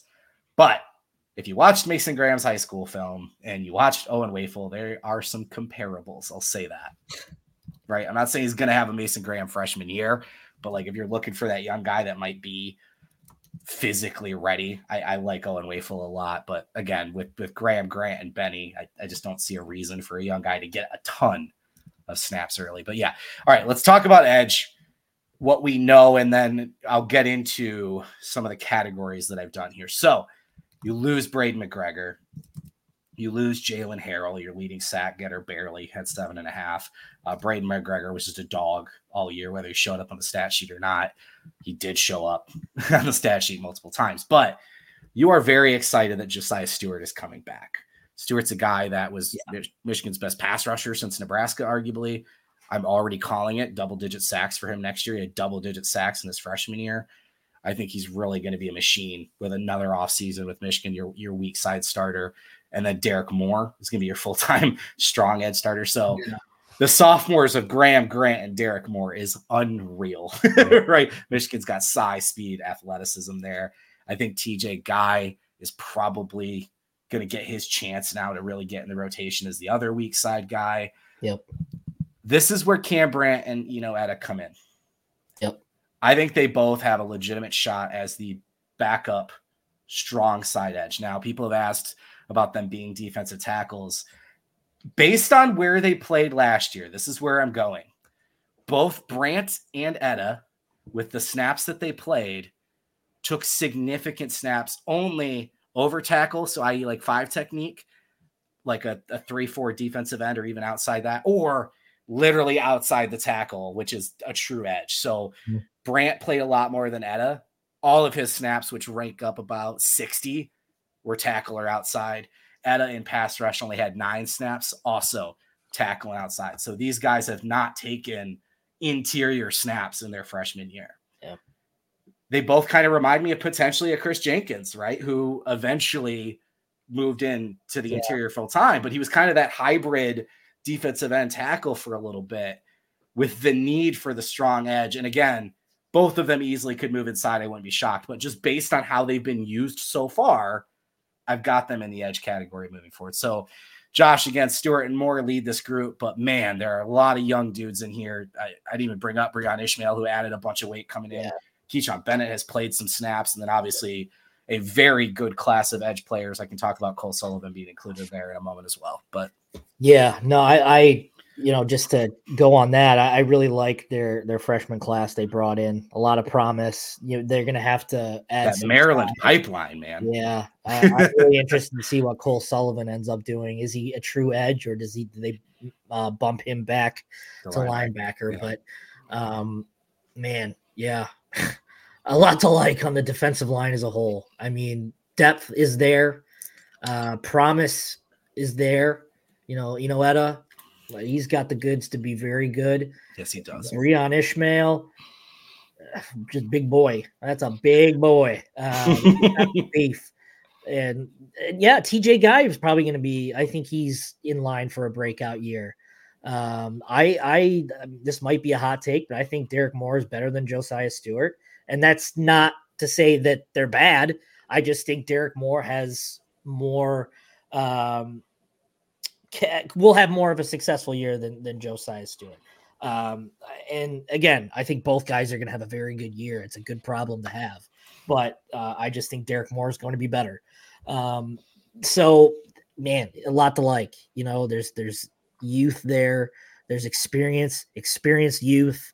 There's just so much to like, you know, and a team that, again, can rotate. If you can get some guys that you rely on, like a TJ Guy, a Keyshawn Bennett, even an Etta, Cam Brandt, both just having that group of 4 guys that you can rotate in and out, I think you're going to be just fine on your edge group. And you know, that this team this defensive line is really going to not necessarily make or break this offense. I think that kind of goes into where they go next at defensive back outside of Will Johnson. But you can really, again, control the line of scrimmage. And I think you're going to be just fine. And they've got the goods, you know, first, second, third team goods to really be able to spell the guys like Josiah Stewart, Derek Moore, you know, Kenneth Grant, Mason Graham. You know, just having guys that you can spell or dispel and give them a break. We're not even talking about the Kumbas too, who could come in and play at some point. You know, he's a bit of a project, but who better to work on him than Mike Elston, right? I mean, we'll see, but yeah, there's so much to like with this edge group and defensive tackle group. I mean, this is. Yeah, you lose Braden McGregor. Yeah, you lose Jalen Harrell. Yeah, you lose Chris Jenkins and Cam Good. But I think this group can be better, if not as good or better. I think they've got the talent. And now the I hate to call them roadblocks, but, you know, the roadblocks for these younger guys to see the field are out of the way. And now you can kind of you know, get him out there. And thank you to Shadyville too, who says that you trust Coach Elston and Roney. Yeah, Dylan Roney too. A big, you know, just a big positive presence for Michigan there. So yes, thank you for including him too. That might absolutely be deserves a shout out. That might be your next linebacker coach. We'll see how that shakes out, but I would not be surprised if he got that gig. Would not be shocked. Players talk about him all the time. Recruits talk about him all the time. So yeah, deserves a shout out. But Brock. Yeah, I don't think you're going to get a big four as we saw this past year with McGregor, Harrell, Stewart, and Derek Moore. I don't think you're going to have four guys that'll contribute that much, but I do think this group is going to be deeper. You know what you're going to get with Josiah Stewart, and you know what you're going to get with Derek Moore. Those are two guys that are proven, and they're going to be the top two guys going into 2024. I'm really high on three guys, and I think it's almost in three different levels. I'm high on TJ Guy. Mm-hmm. I think he's going to take a big step in 2024 and prove himself as that third pass rusher. I'm also high on Cam Brandt. I think, you know, as a sophomore, he may not make a huge impact, but I think he's going to be a guy who will be there in the rotation. I like his game a lot. Not as high on Eno Etta, but I think he could be a guy that'll rotate in there and give Derek Moore and Josiah Stewart, TJ Guy a little bit of a break. And I'm also really high on Imeric. Is that how you pronounce it? Imeric Kumba? I believe so. Yes. Again, I'm probably not the guy to ask, but he's a player, and I think he might be a year away still. Like you mentioned, Josh, he's a little bit of a project. I think 2025, he's a guy that might just explode in like a David.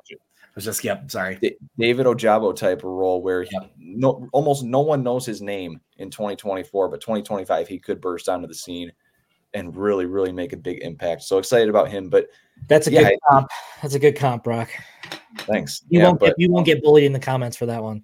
All right, good. I appreciate it. Did you get bullied against him? No, I haven't seen it. Right. He's wearing a hat. He's wearing a hat tonight. Yeah, that's right. But yeah, I haven't even talked about Keyshawn Bennett, Tyler McLaurin. Bennett's gotten a few more snaps than McLaurin has, if I'm not mistaken. But mm-hmm. I do think you're going to see a deeper group, a little bit more rotation in 2024 than in 2023. I think mainly they stuck with the four guys, McGregor, Harrell, Stewart, and Moore for the most part. They kind of just brought two in for a few plays and then brought the other two back in and kind of rotated that way. I think you're going to see Stewart and Moore as the surefire starters, but TJ Guy is going to rotate in there a lot. Brandon Etta too. I think they have a lot of depth, and I think they're in a good spot. Cole Sullivan, I was interested to see him here at edge. I thought he was listed as a linebacker coming out of high school. Yeah, okay. He says that they're going to try him at edge first. That's interesting. I'm interested to see how that'll go. I see him more as a linebacker, but I don't know football. I'm no staff member. I trust what they're going to do with him. So really excited about the edge group. He's 6'5 already, and he was like just a little over 200, and they were playing him like a Mike linebacker, and they said, you know, that's where he could be. But yeah, that's a frame that's going to fill out to 240, 250 most likely. And again, let me keep these big name comps going. But the kid from Pittsburgh reminds me of another kid from Pittsburgh who played linebacker and tight end in high school, Chase Winovich. Yep. When you watch his tape, it's his biggest moments are in pursuit into the backfield, whether it's getting a tackle for loss or getting a sack, and he's a physical tackler. And again, we'll see. This Michigan recruits versatile players. You see how they develop, how their frame fills out. But for now, he looks like a surefire weak side edge to me.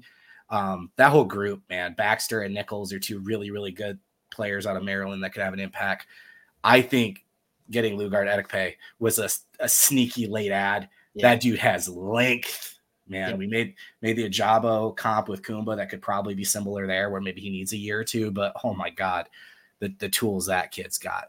I think I agree and disagree with you at the same time, Brock. Like, I think Stewart and Moore are going to lead the show.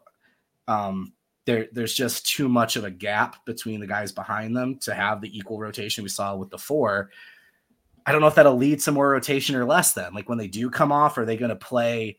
Like, are they going to rotate Guy and some other dudes? It'll be interesting to see what happens there. But, Josh, you're not wrong to go with Moore as maybe being a better player. This year, Stewart graded out as the second best defender behind only Mason Graham, but in pass rush, man, Derek Moore was behind Mason Graham and Jalen Harrell. He had 6 sacks, 26 pressures, just a really good all-around edge defender in that junior leap it seems likely. So yeah, I just having both of those, I think, is where it starts with this group. And man, am I excited about the potential of it. So yeah, how they rotate will be a storyline, obviously, but I've got no concerns about that group. Mm-hmm. Linebacker, you would think concern would be high after losing two established starters, Junior Colson and Michael Barrett. Colson, I think we probably saw coming largely because of the addition of Ja'Shawn Barham from Maryland. I've told you I'm always a little biased to a dude I've watched play well against Michigan. So he had the only interception against JJ McCarthy that was not against Bowling Green. So there you go, that red zone pick. Michael Barrett, I mean, on and off the field, I don't know how you replace Michael Barrett. You can't. You know, there is a leadership void, I think, with this group. Not that there won't be captains, but just the kind of leader that somebody like Michael Barrett was. I like Ernest Hausman coming in. I think him and Barham are going to be a really good duo. I was so excited when they got Barham. But Colson and Barrett, I mean, those are just their major losses. They are. Jaden Hood, is he going to be a guy that, you know, we heard good things leading all the way up to the season? Can he step in and rotate with Hausman? Jimmy Rolder, a guy we've heard a lot of good things about, dealt with some injuries, and unfortunately got thrown to the wolves guarding Kate Stover in man coverage against Ohio State, right? And then again, I know people like to talk crap about Michigan's recruiting, but hey, here's another group of talented sophomores and freshmen where we can start picking out dudes that might be able to break out. Yeah, I'm not concerned with the linebackers. I think they've got top-end talent, and again, it just comes down to the unknowns. You know, the Jaden Hoods, is he going to live up to the expectations? You know, what does Samaj Bridgman do after a year? Yeah. You know, a Jason Hewlett that the guys have been, the staff has been really high on. It just depends on how these guys behind the Ernest Hausmans and Barham kind of perform. Jimmy Rolder been hurt all year, so I don't really have an opinion on this year that what he had. I mean, the whole, it was injured. Then he had the red shirt because of that. I'm not really too worried about that. I think he'll be just fine if he can stay healthy this year. He's going to get some run. Micah Pollard, probably another guy too. And one guy I'm really interested in is Hayden Moore. I think he could be a guy that's really intriguing. And I don't, the Mason Curtis, you know, he might be a guy that turns into an edge prospect too. I mean, it could go the opposite way where he goes to the edge and Sullivan bumps back out to linebacker. But yeah, I mean, this group, there's no denying this group runs through Ernest Hausman and Barham. I mean, I think Barham is going to be an excellent, excellent addition to this group. You know, obviously, and I'm not just saying this because Mike Barrett Sr. has been in the chat here. You can't replace Mike Barrett. I say, I think he might be gone, so we don't know. I think he's gone. Oh, good. He's gone. Mike Barrett, oh, he's terrible. I kiss his ass plenty with text messages, so don't worry. No, there's no replacing what Barrett has meant to this program on and off the field. So to see some level of drop-off is to be expected, especially from a leadership standpoint. Junior Colson, just a dog, a warrior of the highest degree. It's clubs. It's two oven mitts on his hand. That guy, you could chop his legs off and he'd be running around on bloody stumps and he'd still play. He's just that reliable. Again, like Barrett, you can't really replace him on and off the field. So you kind of expect some level of drop off from the group. However, it is kind of unfair for Hausman and Barham because they're both very good in their own right too. But you gotta, this is the college game. You gotta fill, you've got holes to fill, shoes to fill, roles to take over. You gotta, that it is what it is. And, you know, replacing Michael Barrett is no easy task, and, you know, good luck to them, but they'll be fine. They'll be fine. I'm not worried about the linebacker group at all. I think this linebacker group is comparable to the edge group that we just did in the sense that there are a clear top two guys, like we just talked about with Derek Moore and Josiah Stewart. I think you see that here with Ernest Hausman and Ja'Shawn Barham. And I think what Josh said is exactly right. I think this the ceiling, Jordan, I guess. Marshall. What's up, my man? We were just talking about you. Yeah. We were just talking about you, Jordan. Good things. Trust me. We weren't talking smack, I promise you. I mean, I was the one that said he's contributing as a freshman. I don't remember the rest of you, but I said just kidding. But yeah, I think how far this group can go, it all comes down to guys like Jaden Hood, Jimmy Rolder, and Micah Pollard. And like I said, you know what you're going to get out of Ernest Hausman and Jayshon Barton. Those are two really, really good linebackers. But we know Michigan likes to rotate on defense, keep guys fresh. And so I think it's going to come down to how much can we see improvement from Jaden Hood, a guy who, from what we heard, played really well in camp, in fall camp last year, and was pushing, but then I guess it just never worked out, didn't really see the field. Jimmy Rolder saw significant snaps as a freshman. He played big minutes in that, or big snaps in that Ohio State game there in Columbus. That's funny. Trevor said Jordan Marshall should get 30 touches a game right away. Yeah.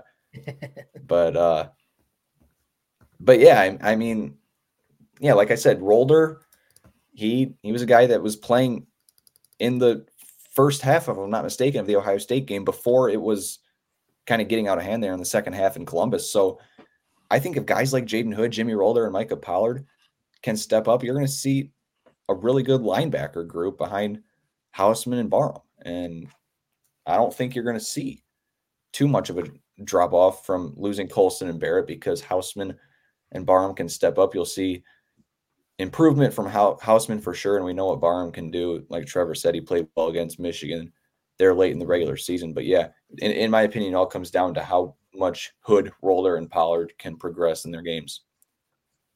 I want to pause real quick. Fold season here. What a name. Was Niblack brought up? No, I don't expect Michigan to go after a transfer portal tight end right now. I don't expect them to do it.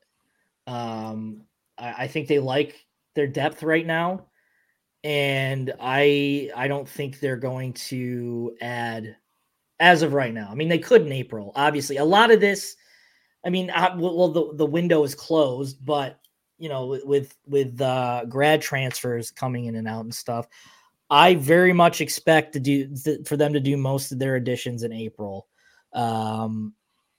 So we'll kind of see. You know, I don't think they're going to add any. You know, if they have injuries, then maybe. But right now, I don't see them immediately adding anyone at the tight end spot. And I know they're trying to keep people instead of adding people. So I'll say it's a little different than last time. AJ Barner was such an obvious plug-in for Schoonmaker, and there was no obvious person to step up, right?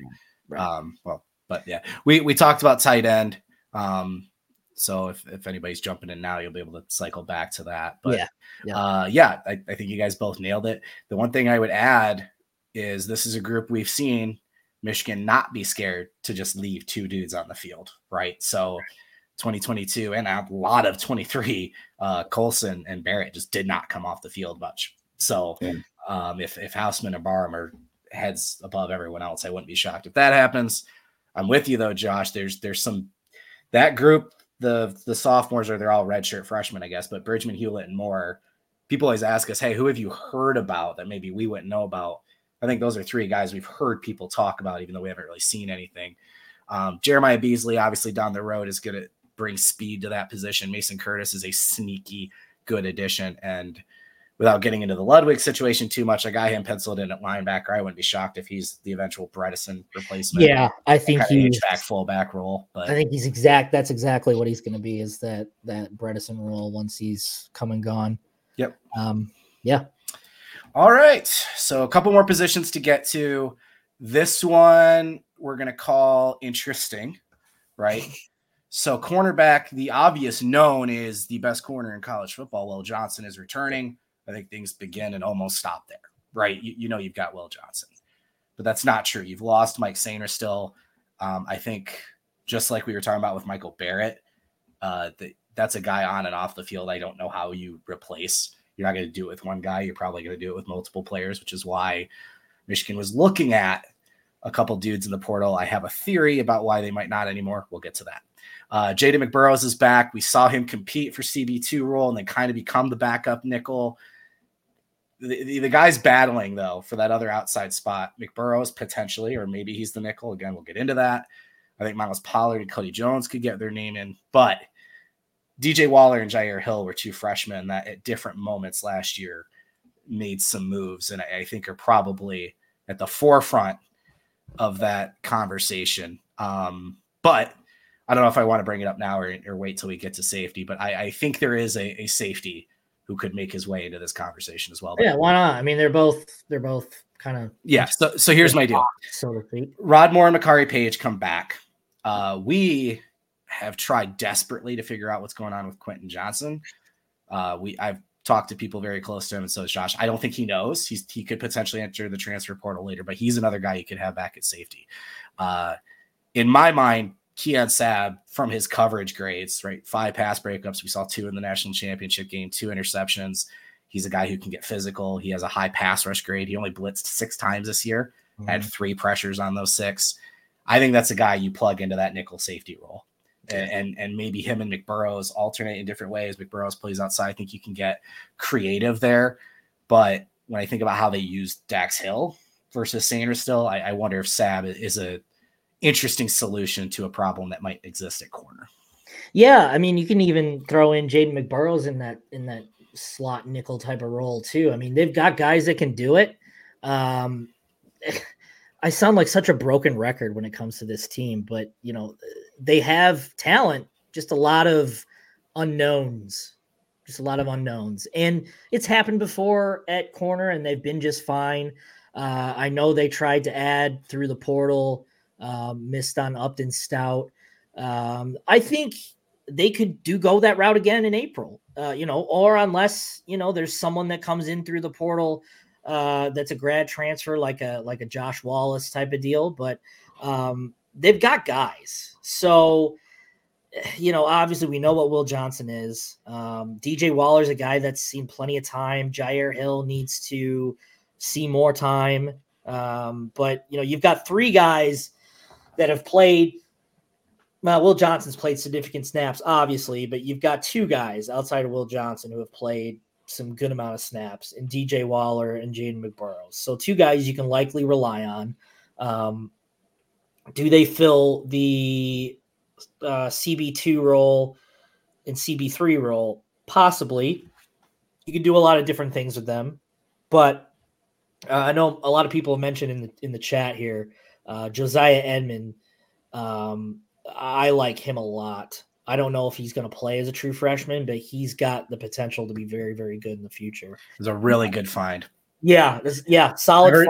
Everybody went from, a Purdue commit to big time schools offering. Yeah. Oh, hey, turned into a 4-star. Isn't that weird? Yeah. Yeah. Funny how that works. So, and I think the key here for people to think about is when you are talking about Steve Klinkscale, he teaches his players every position in the defensive backfield, every position. If you're a safety, you know how to play corner, you know how to play slot, you know how to play nickel, you know how to play all of those roles, and vice versa. If you're a corner, you know how to play safety, you know how to play boundary and field and all that kind of stuff. So I'm not super worried about the depth because they are so unique in terms of their coverages. They've put Rod Moore all over the field. They've put Keon Sabb all over the field. So I think it's a really good point. Rod Moore broke out on this team as the backup and the guy that filled in for Dax Hill. That's how it started. So they've got guys. They've got guys that you can mix and match. You don't necessarily have to rely on the younger guys. I mean, you'd like to see them play and you'd like to see them develop, but if you're really worried about it, Klink is gonna slot and mix guys around because he's just good like that. That's what he does. So I'm not super worried about it because Klink is that good of a coach that can kind of you know, shuffle his defensive backs around. So, yeah, I mean, you can't replace Mike Sainer still. Josh Wallace, excellent addition, a portal addition. But, you know, Will Johnson there, you've got one cornerback role locked down forever. So we'll see. I mean, I trust the coaching staff to put these guys in position. And, you know, the good thing is having all these guys come back at safety, you can kind of, you know, mix and match. This is slowly becoming the name drop show. My boy, Mr. Darbo. Congratulations again, recently married. Don't ever ask that dude if he works out. He does. That's a big man. You even lift, bro? Yeah, I used that line. Lift Darbo? Picture from his wedding with his suit jacket unable to button because his arms are out here. Not kidding. I love you, Darbo. Good to see you, brother. Brock, go ahead, man. Here's where I'm at with this group. I think this is the most intriguing group on the roster because it almost seems like they have one more guy than the amount of positions that are on the field. Will Johnson's going to be a starter. We know that. And you're going to get another corner, whether that be Waller or McBurrows. It's going to be someone. You're going to have two corners. And then you have two safeties and a nickel split between McBurrows, Rod Moore, Makari Page, and Keon Sabb. And I don't know what they're going to do. I could see him going with McBurrows at nickel. I could see him going with Rod Moore at nickel. I could see him going with Keon Sabb at nickel. I think there are only two known commodities right now, and I think it's Will Johnson at corner and Makari Page at safety. I don't know what they're going to do. Someone's going to have to, I guess, come off the bench. And, you know, they rotated Keon Sabb a lot in the national championship game. He played really, really well. Other than that missed tackle, but I'm just laughing at the JJ talking, the JJ discourse in the comments. I was on a roll there, and I saw you guys smiling, and I saw the chat and couldn't help but laugh. My bad. Sorry for distracting. I couldn't help myself. I'm happy for the young man. That's you know. But yeah, I mean, I'm really interested to see what they do. Tell you what, I really think Rod Moore would make a great nickel, and then they could go with Keon Sabb and Makari Page at safety. But then again, McBurrows played well too. He had that interception in the Michigan State game. So I don't know what they're going to do. It's very, very interesting, but it almost seems like they have not enough spots, starting spots, that is, for the amount of players that could contribute. Here's what I. Just a ray of sunshine today. Yep. I'm not going to bash the decisions of a 20-year-old who is already richer than I'll ever be. So here's what I know about the Michigan defense. They adjust to the players that they have and the strengths that they have, right? So like we talked about with the edge position, we saw with Hutch and Ajabo, it was two dudes only. And then when they had the four guys to rotate, that's what it was. Defensive tackle depth. Linebackers, just the two. We saw with corner initially some rotation, and Josh Wallace exceeding expectations, not only holding on to that job all year, but like competing with Will and Sainer still in terms of coverage grades and pass breakups. Mm-hmm. And they threw his way a lot because they weren't throwing it Will Johnson's way a ton, right? So, but we've seen them do three safety looks before, right? Especially when Makari Page came on and kind of took Moten's job. There was a lot of three safety looks, and Moten kind of went into that hybrid role. I haven't brought up Zeke Berry. We'll talk about him. He's in the safety conversation as well. I'm torn because, Brock, I've seen Rod Moore do the nickel role before, and he was good at it, so I kind of agree with you. But I also think, in a weird way, like we talked about with Zinter going down, Barnhart moving over, and Jones coming in, I think I prefer Rod Moore at free safety. Yeah, and that conference. So I know that's it. And they could rotate them. Here's the thing: you're gonna have your five best secondary players, and if that's Will Johnson and Waller and Hill or McBurrows or one of them, and then Moore, Page, and Sabb, and I'm running a 4-2-5. That's my five secondary guys. Like Josh said, Will Johnson could play nickel and safety too. All of these guys can play anywhere. And that's part of what makes this defense so good. Is the ability to disguise and adjust. So, but this is another group where, look, similar to defensive tackle, There's talent and people that need to rise up, but I have Will Johnson. And I feel really good about that. And I feel good about Klink maybe coming through the thrust. Comments, I didn't talk about it. Amarian Walker entering the portal. Kind of the same thing as Clemens, guys. This is Harbaugh has said this out loud before. If you're a sophomore and you haven't already carved out a role in the two deep going into your junior year, like it makes sense for you to look around. Walker was part of that freak show wide receiver class too. They move him over. He can't get healthy. He plays a little bit.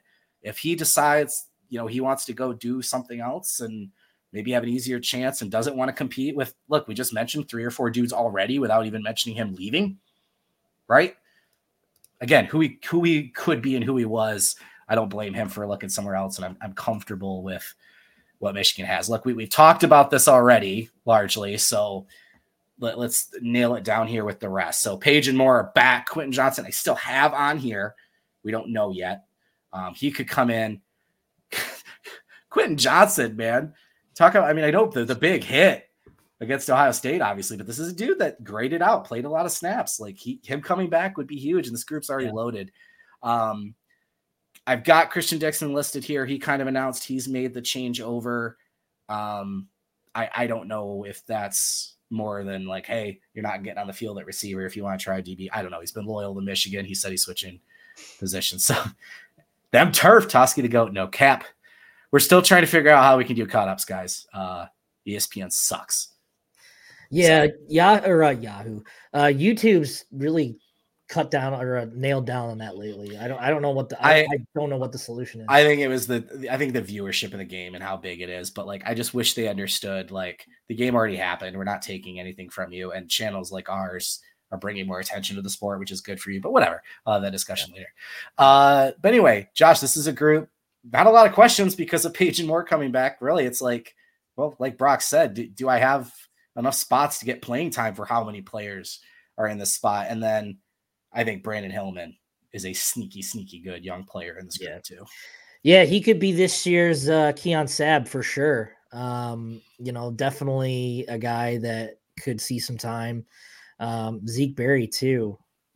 Jaden Smith. He is a guy who's very, very intriguing to me.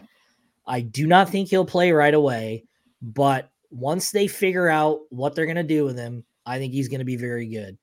Jaden Smith could be a safety, or they could kind of bump him down to be like a hybrid linebacker. Mm-hmm. His coach raved about him when I... What would you call that? Is there a name for a position like that? A viper? No, don't say it! No, Don Brown coming back. Confirmed. Don Brown confirmed. I got you. Isaiah Simmons. Yeah, Shadyville. That's a really good comparison. But yeah, for Jaden, God, Smith, that dude was a beast at Clemson. Yeah, well, and that's the tough thing too. When you go to the next level, the NFL, it's really hard to find a role. Yeah, when you're one of those hybrid guys. Yeah, you're not a linebacker, but you're not a safety, but you're really well.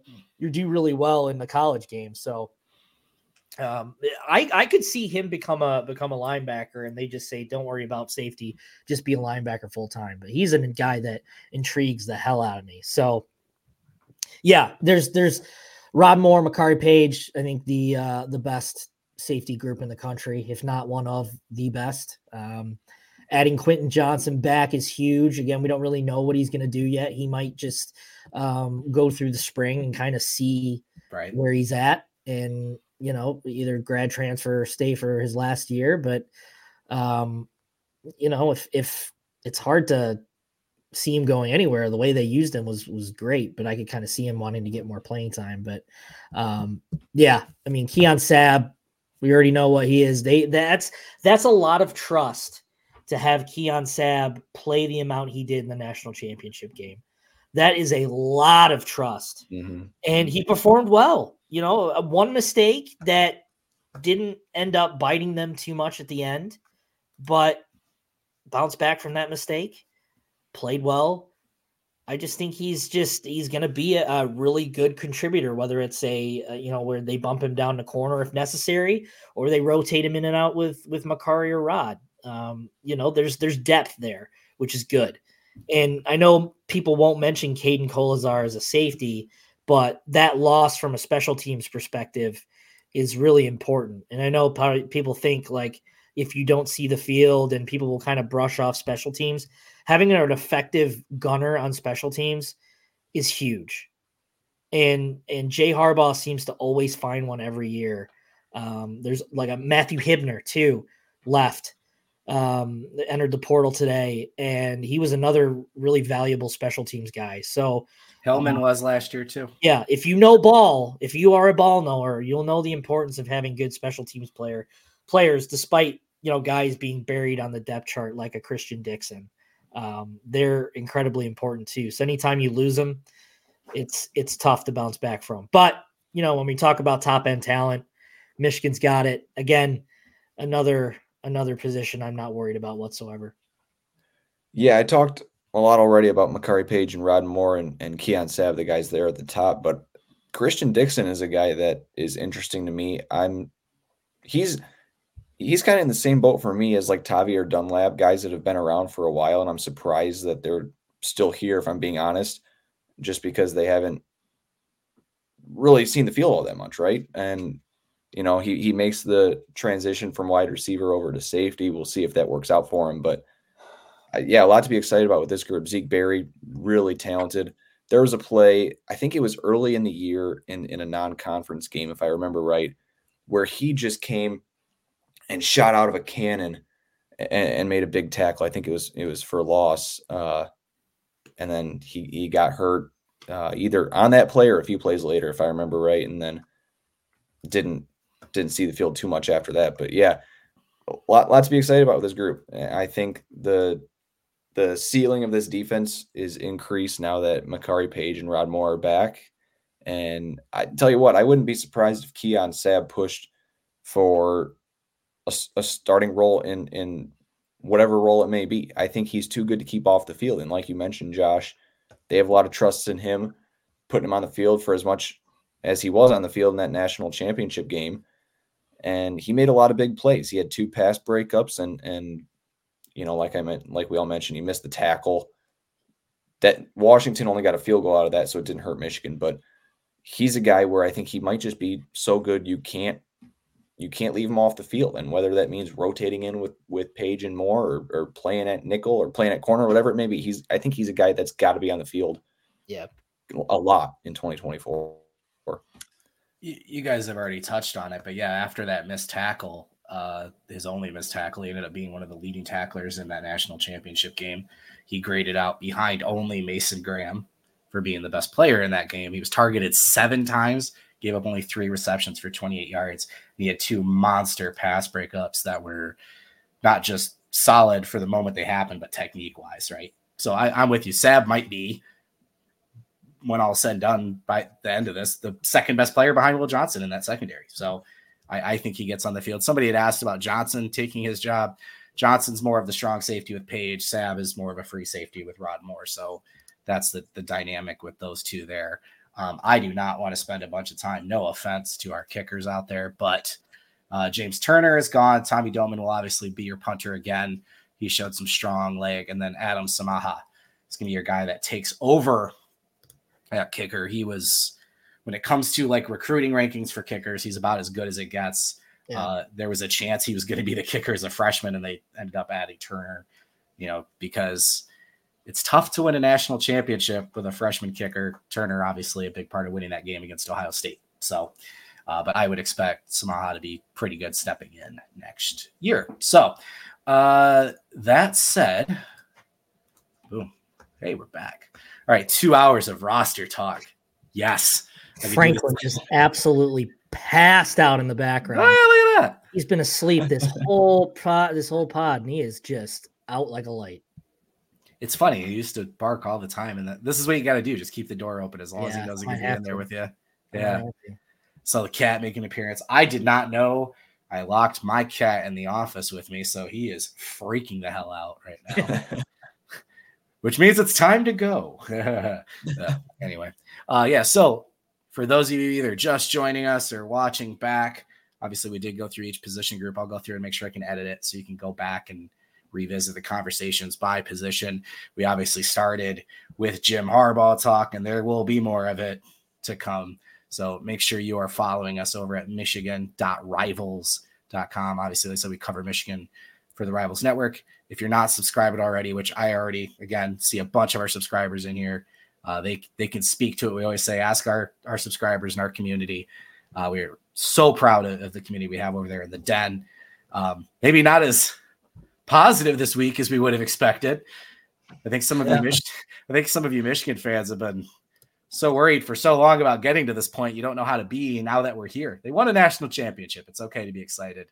You could be a little concerned about the future too, but go ahead and enjoy that national championship, because this guy right here, that was a long time ago. Right? It was. Get him. 26 years. Give it more than a couple days. Right? Enjoy this daddy. But anyway, make sure you're over at the Den, so you're getting the intel updates from our boy, Mr. Josh Henschke. And then, like Brock said, football season's year-round. So I already have depth charts up for offense and defense. We're going to start getting into, the spring topics, the breakout player candidates and all of that. So, and then obviously the NFL draft is coming up, and Michigan is going to try to break the record for most players selected from one school in a draft. They obviously have, like I said, 20, 21 guys, depending how you look at it, have to get to 15 actually selected. We'll have to see. Right. And then we'll have conversation about JJ. And it's in Detroit too. Oh, that's right. Yeah, it is. Yeah. Totally forgot that. Yeah. I just realized that the other day when they were talking about it. Wow. Like, oh yeah. It's so, the Lions are going to win the Super Bowl and have the NFL draft the same year. That's weird. We'll have a draft preview at some point. Oh yeah. In the coming months. Yeah. It's a little too early, but yeah, we follow the combine, and then, I always have stuff going out there with different mock drafts. And then, yeah, once it gets close to the draft, we have a pretty good idea of where some of those guys may or may not go, teams that are interested and such. But yeah, we'll definitely have draft coverage all the way leading up till the end of April about, what teams they've met with and things like that. So again, make sure you're following along michigan.rivals.com. If you're here on YouTube Live, we love having you in the conversation and answering questions. If you want to be live with us, make sure you're liking, subscribing, and doing the notification bell, so you know when we do go live with Hail to the Podcast, cut-ups with Toski, and all of Dennis's post-game coverage and live shows during the week. So other than that, this has been another episode of Hail to the Podcast. We will be back next week. I'm sure there'll be nothing to talk about when it comes to... Honestly, at this point, I hope so. We'll see. I mean, I don't know. Who the hell knows? Hey, let's do it. I know it's Tuesday. Josh, Michigan or Chargers right now? What's your bet? Oh boy. Hold on. I just gotta get rid of this dickhead in the he's posting the same thing again. I don't understand it. Hey, suck on that natty. You. Yeah, like. I love the goalpost moving, by the way. I've seen this now where it's like, okay, you won one natty, now win another, huh? Like, what? Oh, Michigan just won the natty. It's so dumb. Anyway, Michigan Chargers. Don't get – what'd you say? I just dropped the F-bomb.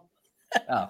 Well, I guess you didn't hear it. Oh, yeah, because we're normally so family-friendly. Whoops.